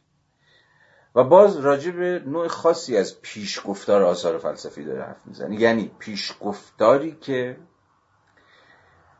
به نوعی می‌خواد دست خودش رو یعنی دست کتاب رو پیشگفتار می‌خواد دست کتاب رو در همین ابتدای امر باز بکنه. یعنی چی؟ یعنی شما در ابتدا انتها رو در اختیار داشته باشید. باز این یعنی چی؟ یعنی پیشگفتار به شما بگوید که نتایجی که و سرانجامی که و آخر عاقبتی که و قایتی که کتاب بهش رسیده از چه قراره؟ یعنی انگار یه پیشگفتار در همون بد و امر در همون ابتدای امر می‌خواد نتیجه رو برای شما عیان بکنه. خیلی از پیشگفتارها به چیز خودتون هم رجوع بکنید به حافظه خودتون به کتابهایی که خوندید رجوع بکنید. خیلی کتاب ها و اصلا انتظاری هم که ما از بعض خیلی از کتاب ها داریم به ویژه پیشگفتاری کتاب ها همینه دیگه که آقا لب به حرفت رو اون ته قصه رو در همین پیشگفتار برای ما عیان بکن. و از این حس خیلی از ما پیشگفتار خونیم بیشتر تا اینکه کتاب خون باشیم نه؟ مثلا که پیشگفتار رو خوندیم و اهم استدلال ها و اهم نتایج و در این اهم مبانی و اینجور چیزا تو پیشگفتار هست و فکر می‌کنیم خب قال قضیه کنده است. پس و ارزم به حضور شما که برای ما دستیاب میشه که کتاب از چه قرار. اما در واقع مسئله هگل با پیشگفتار نویسی در واقع مسئله هگل با به بیان خودش شیوه ارزداشت حقیقت فلسفیه چنانکه همینجا هم اشاره می‌کنه. در واقع اینجا در همین بند اول داره از این حرف می‌زنه که حقیقت را چگونه باید عرضه کرد. حقیقت را چگونه باید نوشت. حقیقت فلسفی رو. حقیقت فلسفی رو می‌خواد اشاره بکنه که فقط در ساحت نتایج نیست. در ساحت اون آخر الامر نیست. چون به یه معنای حقیقت اون آخر کشف میشه دیگه یا اون آخر قصه است که یعنی در ساحت نتیجه است که در انتهای روند استدلالی که ما به حقیقت دست پیدا می‌کنیم. یا فکر می‌کنیم که ارزم به حضور شما که به حقیقت دست پیدا کردیم. هگل می‌خواد بگه پیشگفتار نویسی تا جایی که می‌خواد پیش دستانه حقیقت رو منهای فرایندی که منهای اون پروسه‌ای که خودش اسمشو می‌ذاره تفصیل.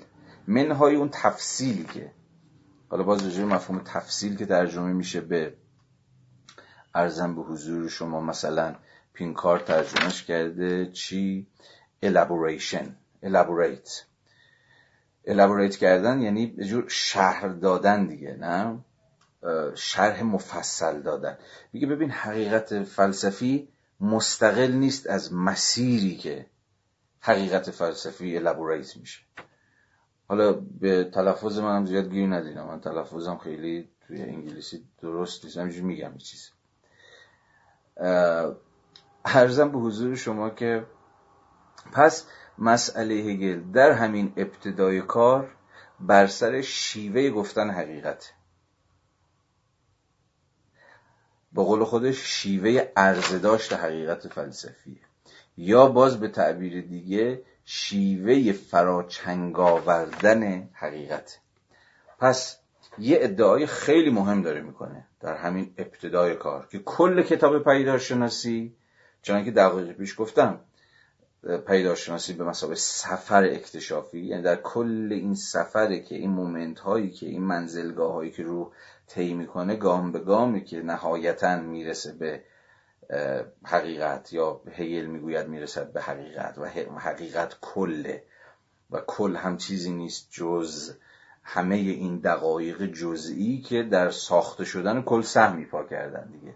نه؟ اینجا هم اشاره می‌کنه. که فلسفه ذاتا در عنصر کلیت است. اما چی؟ کلیتی که امر جزئی را در خودش در بر می‌گیرد. یعنی کل هگلی کل ارزم به حضور شما تو خالی نیست. یا ارزم به حضور شما کلی نیستش. ده یونیورسال حالا با این مفاهیم ما بارها و بارها کار خواهیم داشت و بهشون ارجاع خواهیم داد. کل هگلی برخلافی که مثلا کل تجر... سنت تجربه گرایی استقرایی داره. چجوری ساخته میشه کل در سنت تجربه گری استقراری؟ از, مج... از مجرای استقرا دیگه نه؟ از مجرای موارد جزئی مثلا یه سری مشاهدات جزئی که در نهایت ما رو به سطح یه جور حقیقت کلی هدایت می‌کنن. یعنی کل نتیجه انتظاع از موارد جزئی تجربی است. نه؟ اون مثال ساده ای که بارها در سنت تجربه گرایی که خب بنیادش بر استقرار گراییه مثلا ادعا شده. اینکه شما مثلا 5 تا 10 تا 100 تا قوی سفید می‌بینید در عالم واقع یعنی قوهای جزئی در نهایت می‌تونید یه حکم کلی صادر بکنید که قو سفید است. این قو سفید است در مقام یک گزاره کلی محصول انتظاری از موارد جزئی دیگه. درسته؟ که بعد حالا ما گرفتاری هایی که برای سنت استقرارگرایی بعدها پیش اومد رو باهاش آشناییم دیگه. کافی یه قو پیدا بشه که سفید نباشه. موقع کل دعوی حقیقت کلی دود میشه و به هوا میره. چون به حال هر چقدر که ما از جزئیات ها خبر داشته باشیم هر چقدر که مشاهده تجربی ما فکر کنه به همه جزئیات تونسته دست پیدا بکنه که این عملا غیر ممکنه چون ساحت تجربه ساحت جزئیات نامحدوده. یک مثال نقض می‌تونه کل دعوی حقیقت کلی رو زیر سوال ببره. این در قبال همه گزاره های کلی تا جایی که در اون سنت استقراگرایی دارن کار می‌کنن صدق کنن اما کل هگلی اینجوری ساخته نمیشه. کلی که بازم این بنده خدا ادعا کرده بود که حقیقت کارش اینه که universality رو فرا چنگ بیاره کلیت رو فرا چنگ بیاره. اما حرف هگل اینه کل اون آخره. کل در مقام نتیجه اون انتها منتظر ماست. کل گام به گام نرم نرمک داره ساخته میشه. از مجرای چی؟ از مجرای جزئیات هایی که حالا هر کدوم سهمی در ساخته شدن کل دارن. هگل باز به تعبیری دو, دو تا مفهوم کلیت داره. کلیت abstract و کلیت concrete کلیت abstract کلیت انتظایی تو مرحله اوله. ممکنه بگیم انسان. اما این انسان به عنوان یک کل انتظایی که هنوز واجد تعین نیست نه؟ هیچ تعینی نداره هیچ تعریفی نداره هیچ جزئیاتی هنوز اون رو در بر یه کل تو خالیه. انسان به ما و انسان. اما هگل میگه که این انسان مثلا مفهومی مثل انسان یا حالا مفهوم هر مفهوم دیگه ای که شما می‌خواید تصور بکنید. البته مفهوم انسان مفهومی نیست که هگل مثالش رو بزنه. من دارم می‌زنم برای که ذره جا بیفته برای همم. اما این کل انتظایی باید انزمامی بشه. و چجوری انزمامی بشه انزمامی یعنی ملموس دیگه نه؟ متعین بشه. زمانی که زمانی که جزئیت ها هر کدوم سهمی در این کل در ساخته شدن این کل ایفا بکنه. مثلا وقتی از انسان داریم حرف می‌زنیم زن مرد. نمی‌دونم آسیایی آفریقایی نمی‌دونم آمریکایی مسلمون مسیحی بودایی زرتشتی بهایی ایکس ایگرگ زد. عرضم به حضور شما ایرانی بورکینافاسویی عراقی نیوزلندی و غیره و غیره و غیره و غیره نه؟ اینا همه تعین های جزئی. به یک معنای انسان وجود نداره. انسان ها وجود دارن یا به تعبیر انسان های تجربی وجود دارن این انسان آن انسان. این بودگی و آن بودگی همون ساحت جزئیته اما این جزئیت ها این تعین های انزمامی هستند که در واقع خود مفهوم کلی انسان رو می‌سازن انسان به این اعتبار چی میشه؟ وحدت ارگانیک همه این تعینهای جزئی و انزمامی میشه. بنابراین انسانی که از خلال این فرایند در انتها ساخته خواهد شد انسان توخالی نیست. انسان منهای چیز نیست. مثلا توی حقوق بشر هم داریم دیگه. انسان منهای این که رنگش چیه نژادش چیه زبانش چیه جنسیتش چیه. به این معنا انسان انتظایی دیگه. یعنی شما برای برای این یکی از بعدها پارادوکس هایی که خیلی بعد سرساز شد برای فلسفه سیاسی. اینکه انسانی که ما می‌خوایم ازش دفاع بکنیم به یک معنای انسان انتظاییه. یعنی انسان یکی از همه تعیین ها شما توییش می‌کنید بگید فارغ از فلان و فلان و فلان و در نهایت به یه موجود تو خالی می‌رسید به نام انسان. اما انسان انزمامی انسانیه که همه این تعیین ها رو داره. نه؟ و در واقع همین این انسان یا آن انسانه نه انسان به تعبیر کلی و عام خودش. درسته؟ اما انسان در مقام امر کلی در مقام امر universal چنان که عرض کردم وحدت دیالکتیکیه یا به تعبیری که بعدا بعضی وقتا هگل هم به کار می‌بره وحدت ارگانیک همه این تعین هاست برای این کلی که ساخته میشه همه این جزئیات ها رو در دل خودش داره یا باید داشته باشه. هایی که بعدها به هگل وارد می شود هایی که الان خیلی زوده که من می‌خوام طرحشون بکنم ولی به حال برای اینکه گوشه ذهنتان بماند و شاید توجهتون رو بعدها جلب بکنه اینه که کل هگلی هم در نهایت به رغم ادعایی که می‌کنه این جزئیات ها رو تو خودش حل می‌کنه. یا جزئیات ها رو نمی‌گذارد که جزئی باقی بمانند بلکه جزئیات ها رو سرکوب می‌کنه یا منحل می‌کنه تو خودش. و نمی‌ذاره که جزئی جزئی باقی بمونه. به نام اینکه حالا باید در یک کلیتی ارزم به حضور شما که ادغام بشه یا حل بشه یا استحاله پیدا کنه یا هرچی. این اجازه بدید من ادامه ندم. این خط استدلالی رو که در واقع روکرد انتقادی به کل هگلی بود این باید بعدا باز بشه. اما امیدوار هستم که همین اندازه توضیح تا یه حدی در این گام های اول به شما تصویری داده باشه از اینکه کل هگلی چیه. پس کل هگلی ارزم به حضور شما نتیجه یک فرایند متعینه. باز به تعبیر دیگه کل نتیجه اون سفر اکتشافی است. هر کلی برای اینکه کل بشه باید این سفره رو اون سفر اکتشافیه رو طی بکنه. و کلی ترین کل برای هگل چیه؟ روح. روحی که بعدا برای ما روشنتر خواهد شد.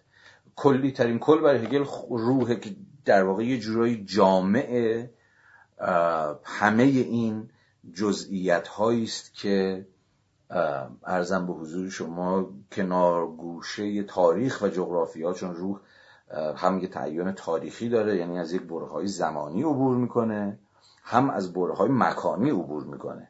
که بحثش مثلا در فلسفه تاریخ آقای هگل بحث میشه. مثلا روح تعین جغرافیایی در پیارشناسی روح نداره. ولی مثلا توی سفر توی ببخشید در فلسفه تاریخ مثلا روح تعین جغرافیایی داره. مثلا اول در ایران سرکلش پیدا میشه. چرا؟ با چه توضیحی؟ بماند. ولی اول در ایرانه.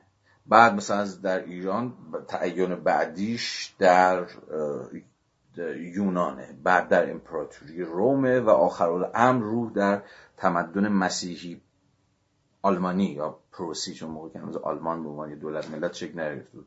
آخرین تعینش رو در اونجا پیدا می‌کنه در جغرافیایی به نام پروس پروسی مسیحی پیدا می‌کنه. اینکه حالا هر یک از اینها هم سلسله مراتب داره دیگه. تعین اولیه روح در ایران خیلی تعین ابتدایی است. یعنی روح هنوز جوونه هنوز بی تجربه است. ولی بر اولین بار شکل گرفته. بعد هر چقدر که این سلسله مراتبی بودن خیلی نکته مهمیه در هگل حالا سلسله مراتب نه مثلا یه هرم که اون مثلا پایینی بالایی و همینجوری ترتیب آسانسور نیست. یعنی رو سوار آسانسور نمیشه. ولی یک جور ترتیب وجود داره. ترتیب عرضم به حضور شما که هر moment ی وقتی از پس moment دیگه میاد moment قبلی رو پشت سر می‌گذاره. عبور می‌کنه ازش و به این اعتبار بالغتر و بالغتر و بالغتر میشه. حالا این بحث رو اجازه همجا متوقف بکنم. چی داشتیم می‌گفتیم در توضیح این بند اول؟ داشتیم می‌گفتیم که ملاحظه اصلی هگل در بند اول بیشتر یک ملاحظه روش شناختیه. از چه حیث؟ از حیث روش عرضه حقیقت. در واقع داره کل کتاب رو اینجا تو توجیهی می‌کنه. کتاب پیداشناسی روح چرا؟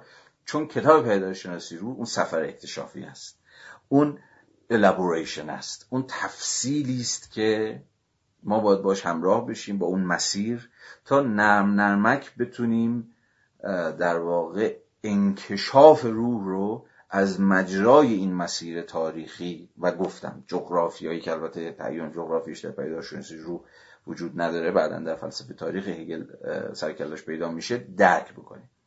یعنی در مقام مشاهدگرانی که دارن سیرورت اون بیخامینگ روح رو می‌بینن از مجرای همراهی با این سفر اکتشافی است که در آخر امر قراره که حقیقت خودشو بر ما آشکار بکنه. یا در واقع ما روند ساخته شدن حقیقت رو باید مشاهده بکنیم. به این معنا پیش گفتار نویسی تا جایی که شیوه عرض داشته پیش دستانه نتیجه و قایت نتیجه و قایتی که منهای و فارغ از روند و تفصیل و در واقع اون مومنت هایی که روح طی کرده به ما عرضه میشه شیوه عرضه داشته نادرخوری است برای حقیقت عرض می‌کنم خدمت شما که فلسفی درسته؟ و اینجا فقط داخل پرانتز بگم که من فرض رو بر این می‌گذارم که لایو به ما یک ساعت فقط می‌تونه باشه و از یه ساعت قطع میشه. برای همین ما تقریبا ده ده دقیقه اینها شروع کردیم. الان 20 دقیقه فرصت داریم تا انتهای لایو دوم. حالا یا چند دقیقه این برون بر بنابراین من با توجه به محدودیت زمانی که ظاهرا از حیث فنی در فضای اینستاگرام داریم. سعی می‌کنم بحثم رو پیش ببرم. برای یه ذره ممکنه که به سرعت و شتاب خودم ناگزیر بشم که اضافه بکنم. حالا ببینیم که چطور پیش میریم. خب. ارزم به حضور شما که این پرابلماتیک حالا فارغ از پیچ و تاب هایی که خود همین پیش گفتار در بند اولش داره. پرابلماتیک اصلی بند اوله. اگر من کامیاب شده باشم که لب لباب قضیه رو به شما گفته باشم. حالا این تصویرسازی کلی که از بنده اول کردم و گوشه زن داشته باشید دوباره برگردیم به خود متن. ببینیم خود متن چقدر شواهدی در اختیار ما می‌گذاره. برای اینکه این تفسیری که من کردم موجه جلوه بکنه. خب یه چند فراز رو در ادامه بخونیم. خب ببینید در همون اول داره میگه نوع خاصی از توضیح که تو پیشگفتارها آورده میشه زائده نقض غرضه. چجور توضیحی در پیشگفتارها نقض غرضه؟ ارزم به حضور شما که اون توضیحی که مثلا هدف نگارنده خط دوم توضیحی درباره هدفی که نگارنده در آن نوشته پیشا پیش برای خیش در نظر گرفته و نیز درباره دلایل و نسبتی که این نوشته و عقیده نگارنده با دیگر بحث‌های گذشته و معاصر درباره همون موضوع دارد ارزم به حضور شما یه ذره در ادامه باز محتوای اون پیشگفتاری که داره می‌زنه رو باز برای ما متعین تر می‌کنه. مثلا خط یک دو سه چهار پنج شیش رو دوباره ببینید. در ادامه اطلاع باز دوباره همون پیشگفتاری که داره میزنتش. تو پیشگفتاره اطلاعاتی تاریخی درباره گرایش و نظرگاه درباره محتوای کلی و نتایج مجموعی از ادعاها و اطمینان بخشی های پراکنده درباره امر حقیقی و غیره و غیره عرضه میشه. میگه آقا این شیوه ارزش حقیقت نیستش. کل حرف اینه. کل پرابلماتیک هگل در این بند اول همچنان که گفتم شیوه ارزش حقیقت. که میگه یک پیشگفتار تا جایی که این پیشگفتار دستن در کار یه چنین قصه هایی باشه ما رو از خود موضوع دور می‌کنه. در واقع یک متن فلسفی باید ما رو با خود موضوع همراه بکنه نه با ادعاهایی که ما از پیش راجع به موضوع داریم. حرف این بابا اینه و ادعای گنده هگل اینه که پیدارشناسی روح در واقع همراهی با خود موضوعه یعنی همراهی با خود روحه. تا خود روح که حالا خواهیم دید به مسابه قسمی آگاهی آگاهی که آگاهی من یا آگاهی تو یا آگاهی این اون نیست یا آگاهی در سطح تاریخیه به این معنای آگاهی کلیه روح رو دارم میگم. خود روح در مقام قسمی آگاهی کلی تاریخی چگونه گام به گام متعینتر و گام به گام مطلقتر و جامعتر میشه. به اون اعتبار چگونه به روند بلوغ خودش می‌رسه. پیداشناسی رو پس باز به این تعبیری که می‌توانیم به کار ببریم کتابی است به تاریخ بلوغ روح. یا تاریخ بلوغ نوع خاصی از آگاهی که از مسیر اون سفر اکتشافی رفته رفته داره تکلیفش روشنتر و روشنتر میشه. هی تجارب متفاوتی رو از سر میگذرونه هر یک از این تجارب او رو چشمانش رو بازتر می‌کنه به روی تناقضاتش به روی نابسندگی هاش به روی ناتوانی هاش رو هر بار شکست می‌خوره. در هر تجربه هر بار می‌فهمه که شکست خورده هر بار می‌فهمه که یه چیزی کم داره هر بار می‌فهمه که باید پیشروی کنه هر بار می‌فهمه که باید از این لحظه عبور کنه و به این معنا روح پر حرکته پر ارزم به حضور شما که سیرورت و همون بیکامینگ و شدنه و به این معنا روح واجد سیالیته. این بسیار بسیار اهمیت پیدا می‌کنه برای فهمی که ما از هگل داریم. در واقع هگل رو نه یک فیلسوف که می‌خواد یه حقیقتی رو یک بار برای همیشه تو پاچه من شما بکنه بلکه به مسابه فیلسوفی باید فهمید که فیلسوف سیرورت و حرکت به این اعتباری که دارم ازش سخن میگم به یک معنای فیلسوف شکست ناامیدیه. خودشم در مقدمه نه در پیش گفتار مسیری که من دارم طی می‌کنم یا مسیر آگاهی مسیر ناامیدی هم هست. چرا؟ چون هر بار روح در یکی از این منزلگاه هایی که پشت سر می‌گذاره ناامید میشه. یا می‌فهمی که شکست خورد می‌فهمی که نه هنوز کامل هنوز گیر داره هنوز گور داره هنوز هنوز آن چیزی که باید نشده. حالا بعدها خواهیم دید که روح به اتکای چه چیز می‌فهمه که شکست خورده. یه معیار ثابتی هست که در هر مرحله خودش رو به اتکای اون معیار میسنجه و ناتوانایی های خودش رو کشف می‌کنه یا نه. معیارها در هر مرحله درون بودن یا درون ماندگارن یا ایمننتن. که خواهیم دید دومی هستند. بنابراین روح هی شکست می‌خوره و ادامه میده. اون جمله بکتی هست که ادعا می‌کنه که در واقع هر بار شروع می‌کنم تا هر بار شکست بخورم به یک تعبیری می‌شود گفت که روح هگلی هم همین روح بکتیه. هر بار شکست می‌خوره و دوباره از نو می آغازه اینکه آیا نهایتا آنچنان که هگل فکر می‌کرد در نقطه هست که روح کامیاب میشه و روح در نهایت به یه جور همین ابسولوت نالج دست پیدا می‌کنه یا نه؟ یا اصلا ابسولوت نالج هگلی آیا یه جور دانش کامل و جامع و مانع و اینهاست؟ یعنی یه جور روح هگلی در اون مرحله آخرش به یه دانای کل تبدیل میشه یا نه؟ اون هم بعدا ما بحث خواهیم کرد. متوجهید که هی دارم برای شما سوال ایجاد می‌کنم و در این حال هی ارجاع میدم این بحث ها رو به کل روند دیگه با هم دیگه خواهیم داشت. ولی به هر صورت ولی به هر صورت این بنده خدا آقای هگل چنان که عنوان اول کتابشم قبل از اینکه عنوان کتاب بشه پیداشناسی روح می‌دونید دیگه علم تجربه آگاهی بود. یعنی کتاب قرار بود که زیل عنوان علم تجربه آگاهی به دست انتشار سپرده بشه که اینجوری هم شده بود. یعنی چاپ اولش اسمش بود علم تجربه آگاهی ساب تایتلش مثلا بود پیداشناسی روح که بعدا دیگه علم تجربه آگاهی در ویراستای بعدی اینها دیگه گم و گور شد. گرچه هگل همیشه می‌خواست ویراست بروستری بعد از 1807 که نسخه اولیه کتاب رو به دست داد از پیداشناسی رو به دست بده خب هیچ وقت اتفاق نیفتاد ولی به هر حال پیداشناسی رو در عین حال علم تجربه آگاهی هم هست دیگه. تجربه آگاهی به همین اعتبار. یعنی علم تجاربی است که آگاهی پشت سر می‌گذاره. و پیداشناسی رو داستان این تجربه ها رو برای شما روایت خواهد کرد. باز با این صورت بندی پیداشناسی رو یک کتاب قصه است. یک کتاب داستانه. کتاب داستانه کتاب قصه تجربه هایی که روح در سفر اکتشافی خودش پشت سر گذاشته هر بار سرش به سنگ می‌خوره هر بار می‌خوره به در و دیوار هر بار ناامید میشه ولی در عین ناامیدی باز حرکت می‌کنه با تجربه دیگری. عین شمایی که این منی که در واقع از مجرای همین سفری که پشت سر می‌گذاریم سفرهایی که نهایتا ما رو به تعبیرش در فارسی جنسیت زده است ولی من به رغم جنسیت زدگیش داخل گیومه به کارش می‌برم. سفری که در نهایت قرار شما رو مرد کنه. یا شما رو زن کنه. نه تو فارسی هم میگیم دیگه. اصلا سفر آدم رو مرد می‌کنه.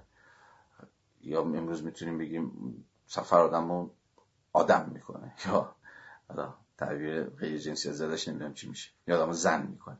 ولی به هر صورت. ولی به هر صورت. خود تم یه پرانتز بگم جالبه. خود تم سفر در قرن نوزدهم خیلی ترمه و خیلی تم چیزیه رایجیه. به ویژه سفری که دقیقا همینه. سفری که تجربه اندوزیه. تجربه اندوزیه که کل مسیرش شما رو به آدم دیگه تبدیل می‌کنه. رو لحظه که شروع می‌کنه یه چیزه لحظه که ظاهرا به آخر می‌بره یه چیز دیگه است. اصلا خود جهان شکلی دیگه. خود جهان مسیرش مسیر اودیسوارش دقیقا همینه. کل این سفر به یک معنای تولید تفاوته. از مجرای سفره که شما تفاوت تولید می‌کنید. یا در واقع درون تفاوت هایی که خود این تجربه هایی که از سر میگذرونید گام به گام شما رو دگردیسیده می‌کنه. گام به گام متفاوتتون می‌کنه. اینو می‌گفته ببین تاریخ ادبیات قرن 19 تو این, این تم زیاده. در واقع تم اودیسه. مثلا اودیسه خود سفر کلا تو تاریخ غرب. از خود اودیسه هومر که باز داستان سفری است که سوژه خودش رو دگرگون می‌کنه. تو قرن 19 هم, هم این سفر بسیار تم مهمیه. مثلا در تربیت احساسات گوستاف فلوبر مثلا عنوان که از آثار کلاسیک ادبیات قرن 19 هم داستان سفر فردریک دیگه. فردریکی که زمانی که سفرش رو در جوانی آغاز می‌کنه با روزی که سفرش رو در میان سالی به پایان می‌بره باز نقطه جالب نکته جالب اینه که آغاز و پایان سفر در طبیعت احساسات فلوبر یه جاست. یعنی از روستای فلوبر شروع می‌کنه و باز به روستا برمیگرده. حتی این هم یه تم هگلی داره که بهش اشاره می‌کنم. چون در نهایت روح قرار به خونش برگرده. یعنی با خودش آشتی بکنه. و این به خانه برگشتن در این میشه اسمش گذاشت مثلا رمان های آموزشی. این رمان های آموزش معنی ایژوکیشن یا به مسابقه بیلدونگ آلمانی. بیلدونگ معنی فریخته شدن دیگه آموزش دیدن دیگه. که نقش تجربه بسیار توش مهمه. نقش خود سفر توش بسیار مهمه. فردریک قهرمان رمان یه لحظه شک کردم که اسمشو دارم درست میگم یا نه ولی فکر کنم دارم درست میگم. تربیت احساسات فلوبر نقطه آغاز به نقطه انجام سفرش یه جاست همون روستاشونه. ولی فردریکی که در انتها به روستاشون برمیگرده اون آدم سابق دیگه نیست. آدمی است که پر تجربه است پر تجارب انقلاب و کودتا و عشق و دوستی و شکست و خیانت و همه اینها رو پشت سر گذاشته و وقتی برگشته یه آدم بلکل دیگر است. یا مثلا رمان مایستر اکارت یا در واقع اکارت زبردست. مایستر این استاد دیگه یا حالا چیزم ترجمه شده. مایستر اکارت گوته. باز داستانی چیه؟ داستان سفر اکارت دیگه. اکارتی که باز از مجرای این اودیسهی که پشت سر می‌گذاره به سوژه جدیدی تبدیل میشه. این رو مثلا لوکاش در کتابه ببینید. کتاب اگه این موضوع براتون جالبه مثلا توی نظریه رمانش که به فارسی آقای حسن مازدی ترجمه کرده در اون گون فصل گونه شناسی رمان گونه چهارم رمانی که ببخشید گونه سوم رمانی که آقای لوکاچ برمیشماره دقیقا همینه. رمان آموزشی. آموزش هم مثلا ایژوکیشن مسابقه بیلدونگ.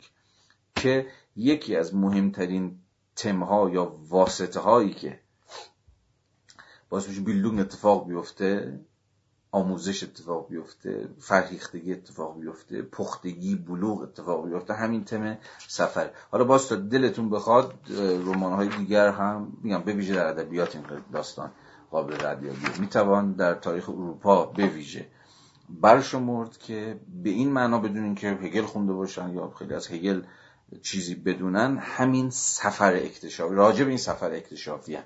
سفر اکتشافی که در واقع میشه همین تفصیل میشه همین elaboration. و خود رمان خود رمان این چیز است این elaboration است. چون از مجرای رمانه که با فردریک تربیت احساسات فلوبر آشنا میشید گام به گام بفهم که این آدم چجوری داره تحقیق می‌کنه. چجوری داره از مجرای تجربه ها و شکستاش داره آدم دیگه میشه. حالا فارغ از اینکه داره کاملتر میشه یا پخته تر میشه یا هرچی ولی به حال داره آدم دیگر میشه. البته در هگل این روند روند پختگیه روند بلوغه.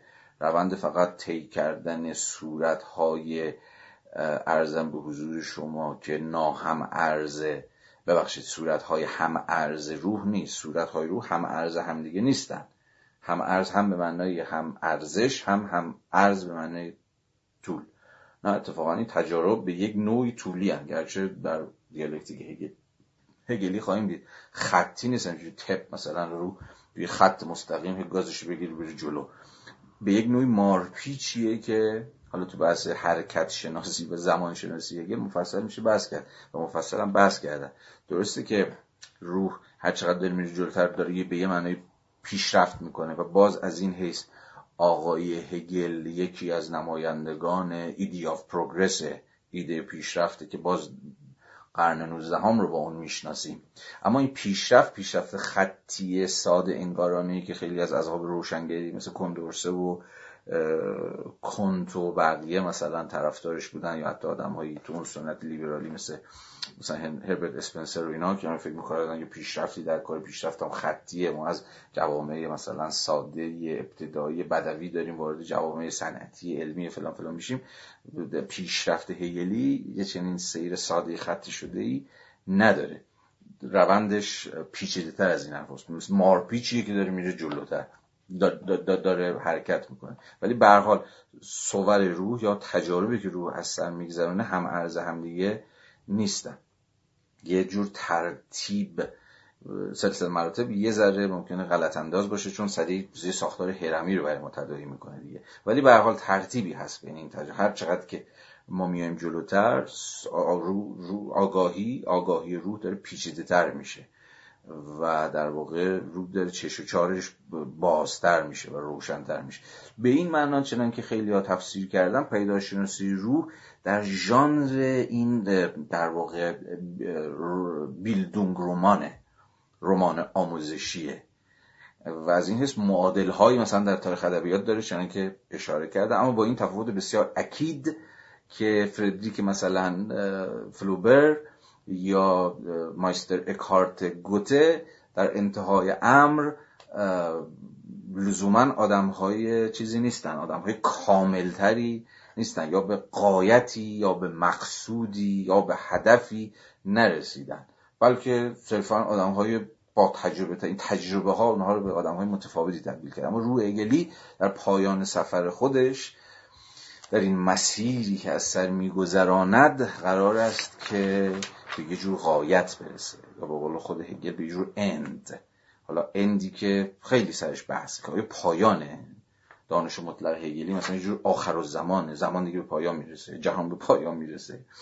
یا نه در واقع قایتی است که باز خودش مولد قایت دیگری است و روح بعد از اینکه به یه نوعی به پایان رسید تازه باید خودش برای سفر دیگری آماده بکنه. که حالا داستانی است. ارزم به حضور شما که مفصل. پس همه اینها رو که گفتم گوشه چشم داشته باشید. حالا میشه یه اشاره هم به این داستان کرد که مثلا هگل چرا فلسفه رو با یه علمی مثل آناتومی مقایسه می‌کنه.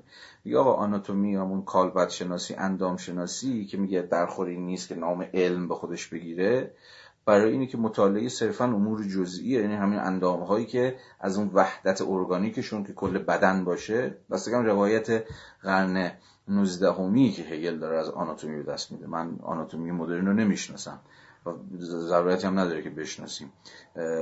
فقط کافیه بدونیم که آناتومی که بابا هگله داره توضیح میده چجور چیزیه. ولی بر صورت آناتومی که هگل داره ازش حرف می‌زنه به هر حال برای او علم چیه؟ انباشته از آشنایی ها یا اطلاعات. اطلاعات از امور جزئی که فاقد یه جور وحدت ارگانیکن. فلسفه اما برخلاف این دانش های جزئی که میگه در واقع دانش های تاریخی آری از مفهوم. تاریخی در اینجا یعنی صرفا تجربی یعنی صرفا این مورد و اون مورد.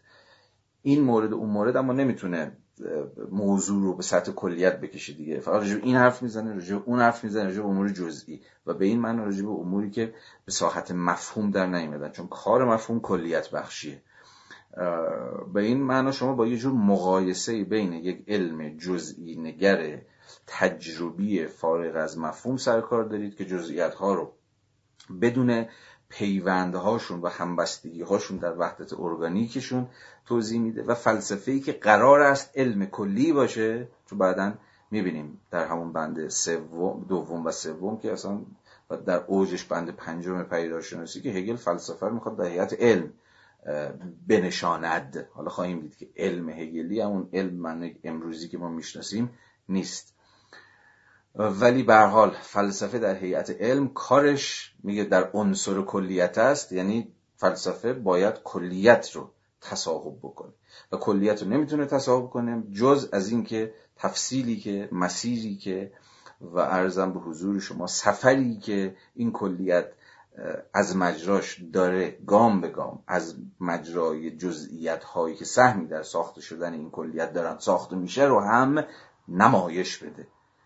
عرضه بکنه و پیداشناسی رو به نوعی نمایش پرزنتیشن به معنای پرزنتیشن نمایش یا عرضه داشت این تفصیل این فرایند کلیتیابی خود کله که در آخر امر به ما حقیقت رو خواهد داد. برای همینه که هگل ادعا می‌کنه حقیقت کل است یا حقیقت فقط در ساحت کلیت وجود داره و نه در ساحت موارد جزئی پراکنده فاقد وحدت ارگانیک.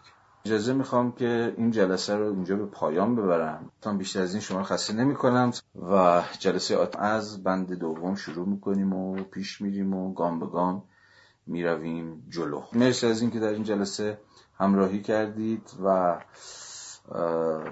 پی گرفتید بحث و امیدوارم گام به گام هر جلسه که میریم جلوتر بحث ها روشنتر بشه. زبان من اون گره از زبان من هم بازتر بشه و خودم بیشتر سر در بیارم شما بیشتر سر در بیارید و بیشتر بیشتر بتونیم زبان هگل رو بفهمیم و پیش بریم. مرسی. خسته نباشید. شما همگی به خیر تا هفته یاتی در تا شنبه که آدم خواهیم داشت. خداحافظ.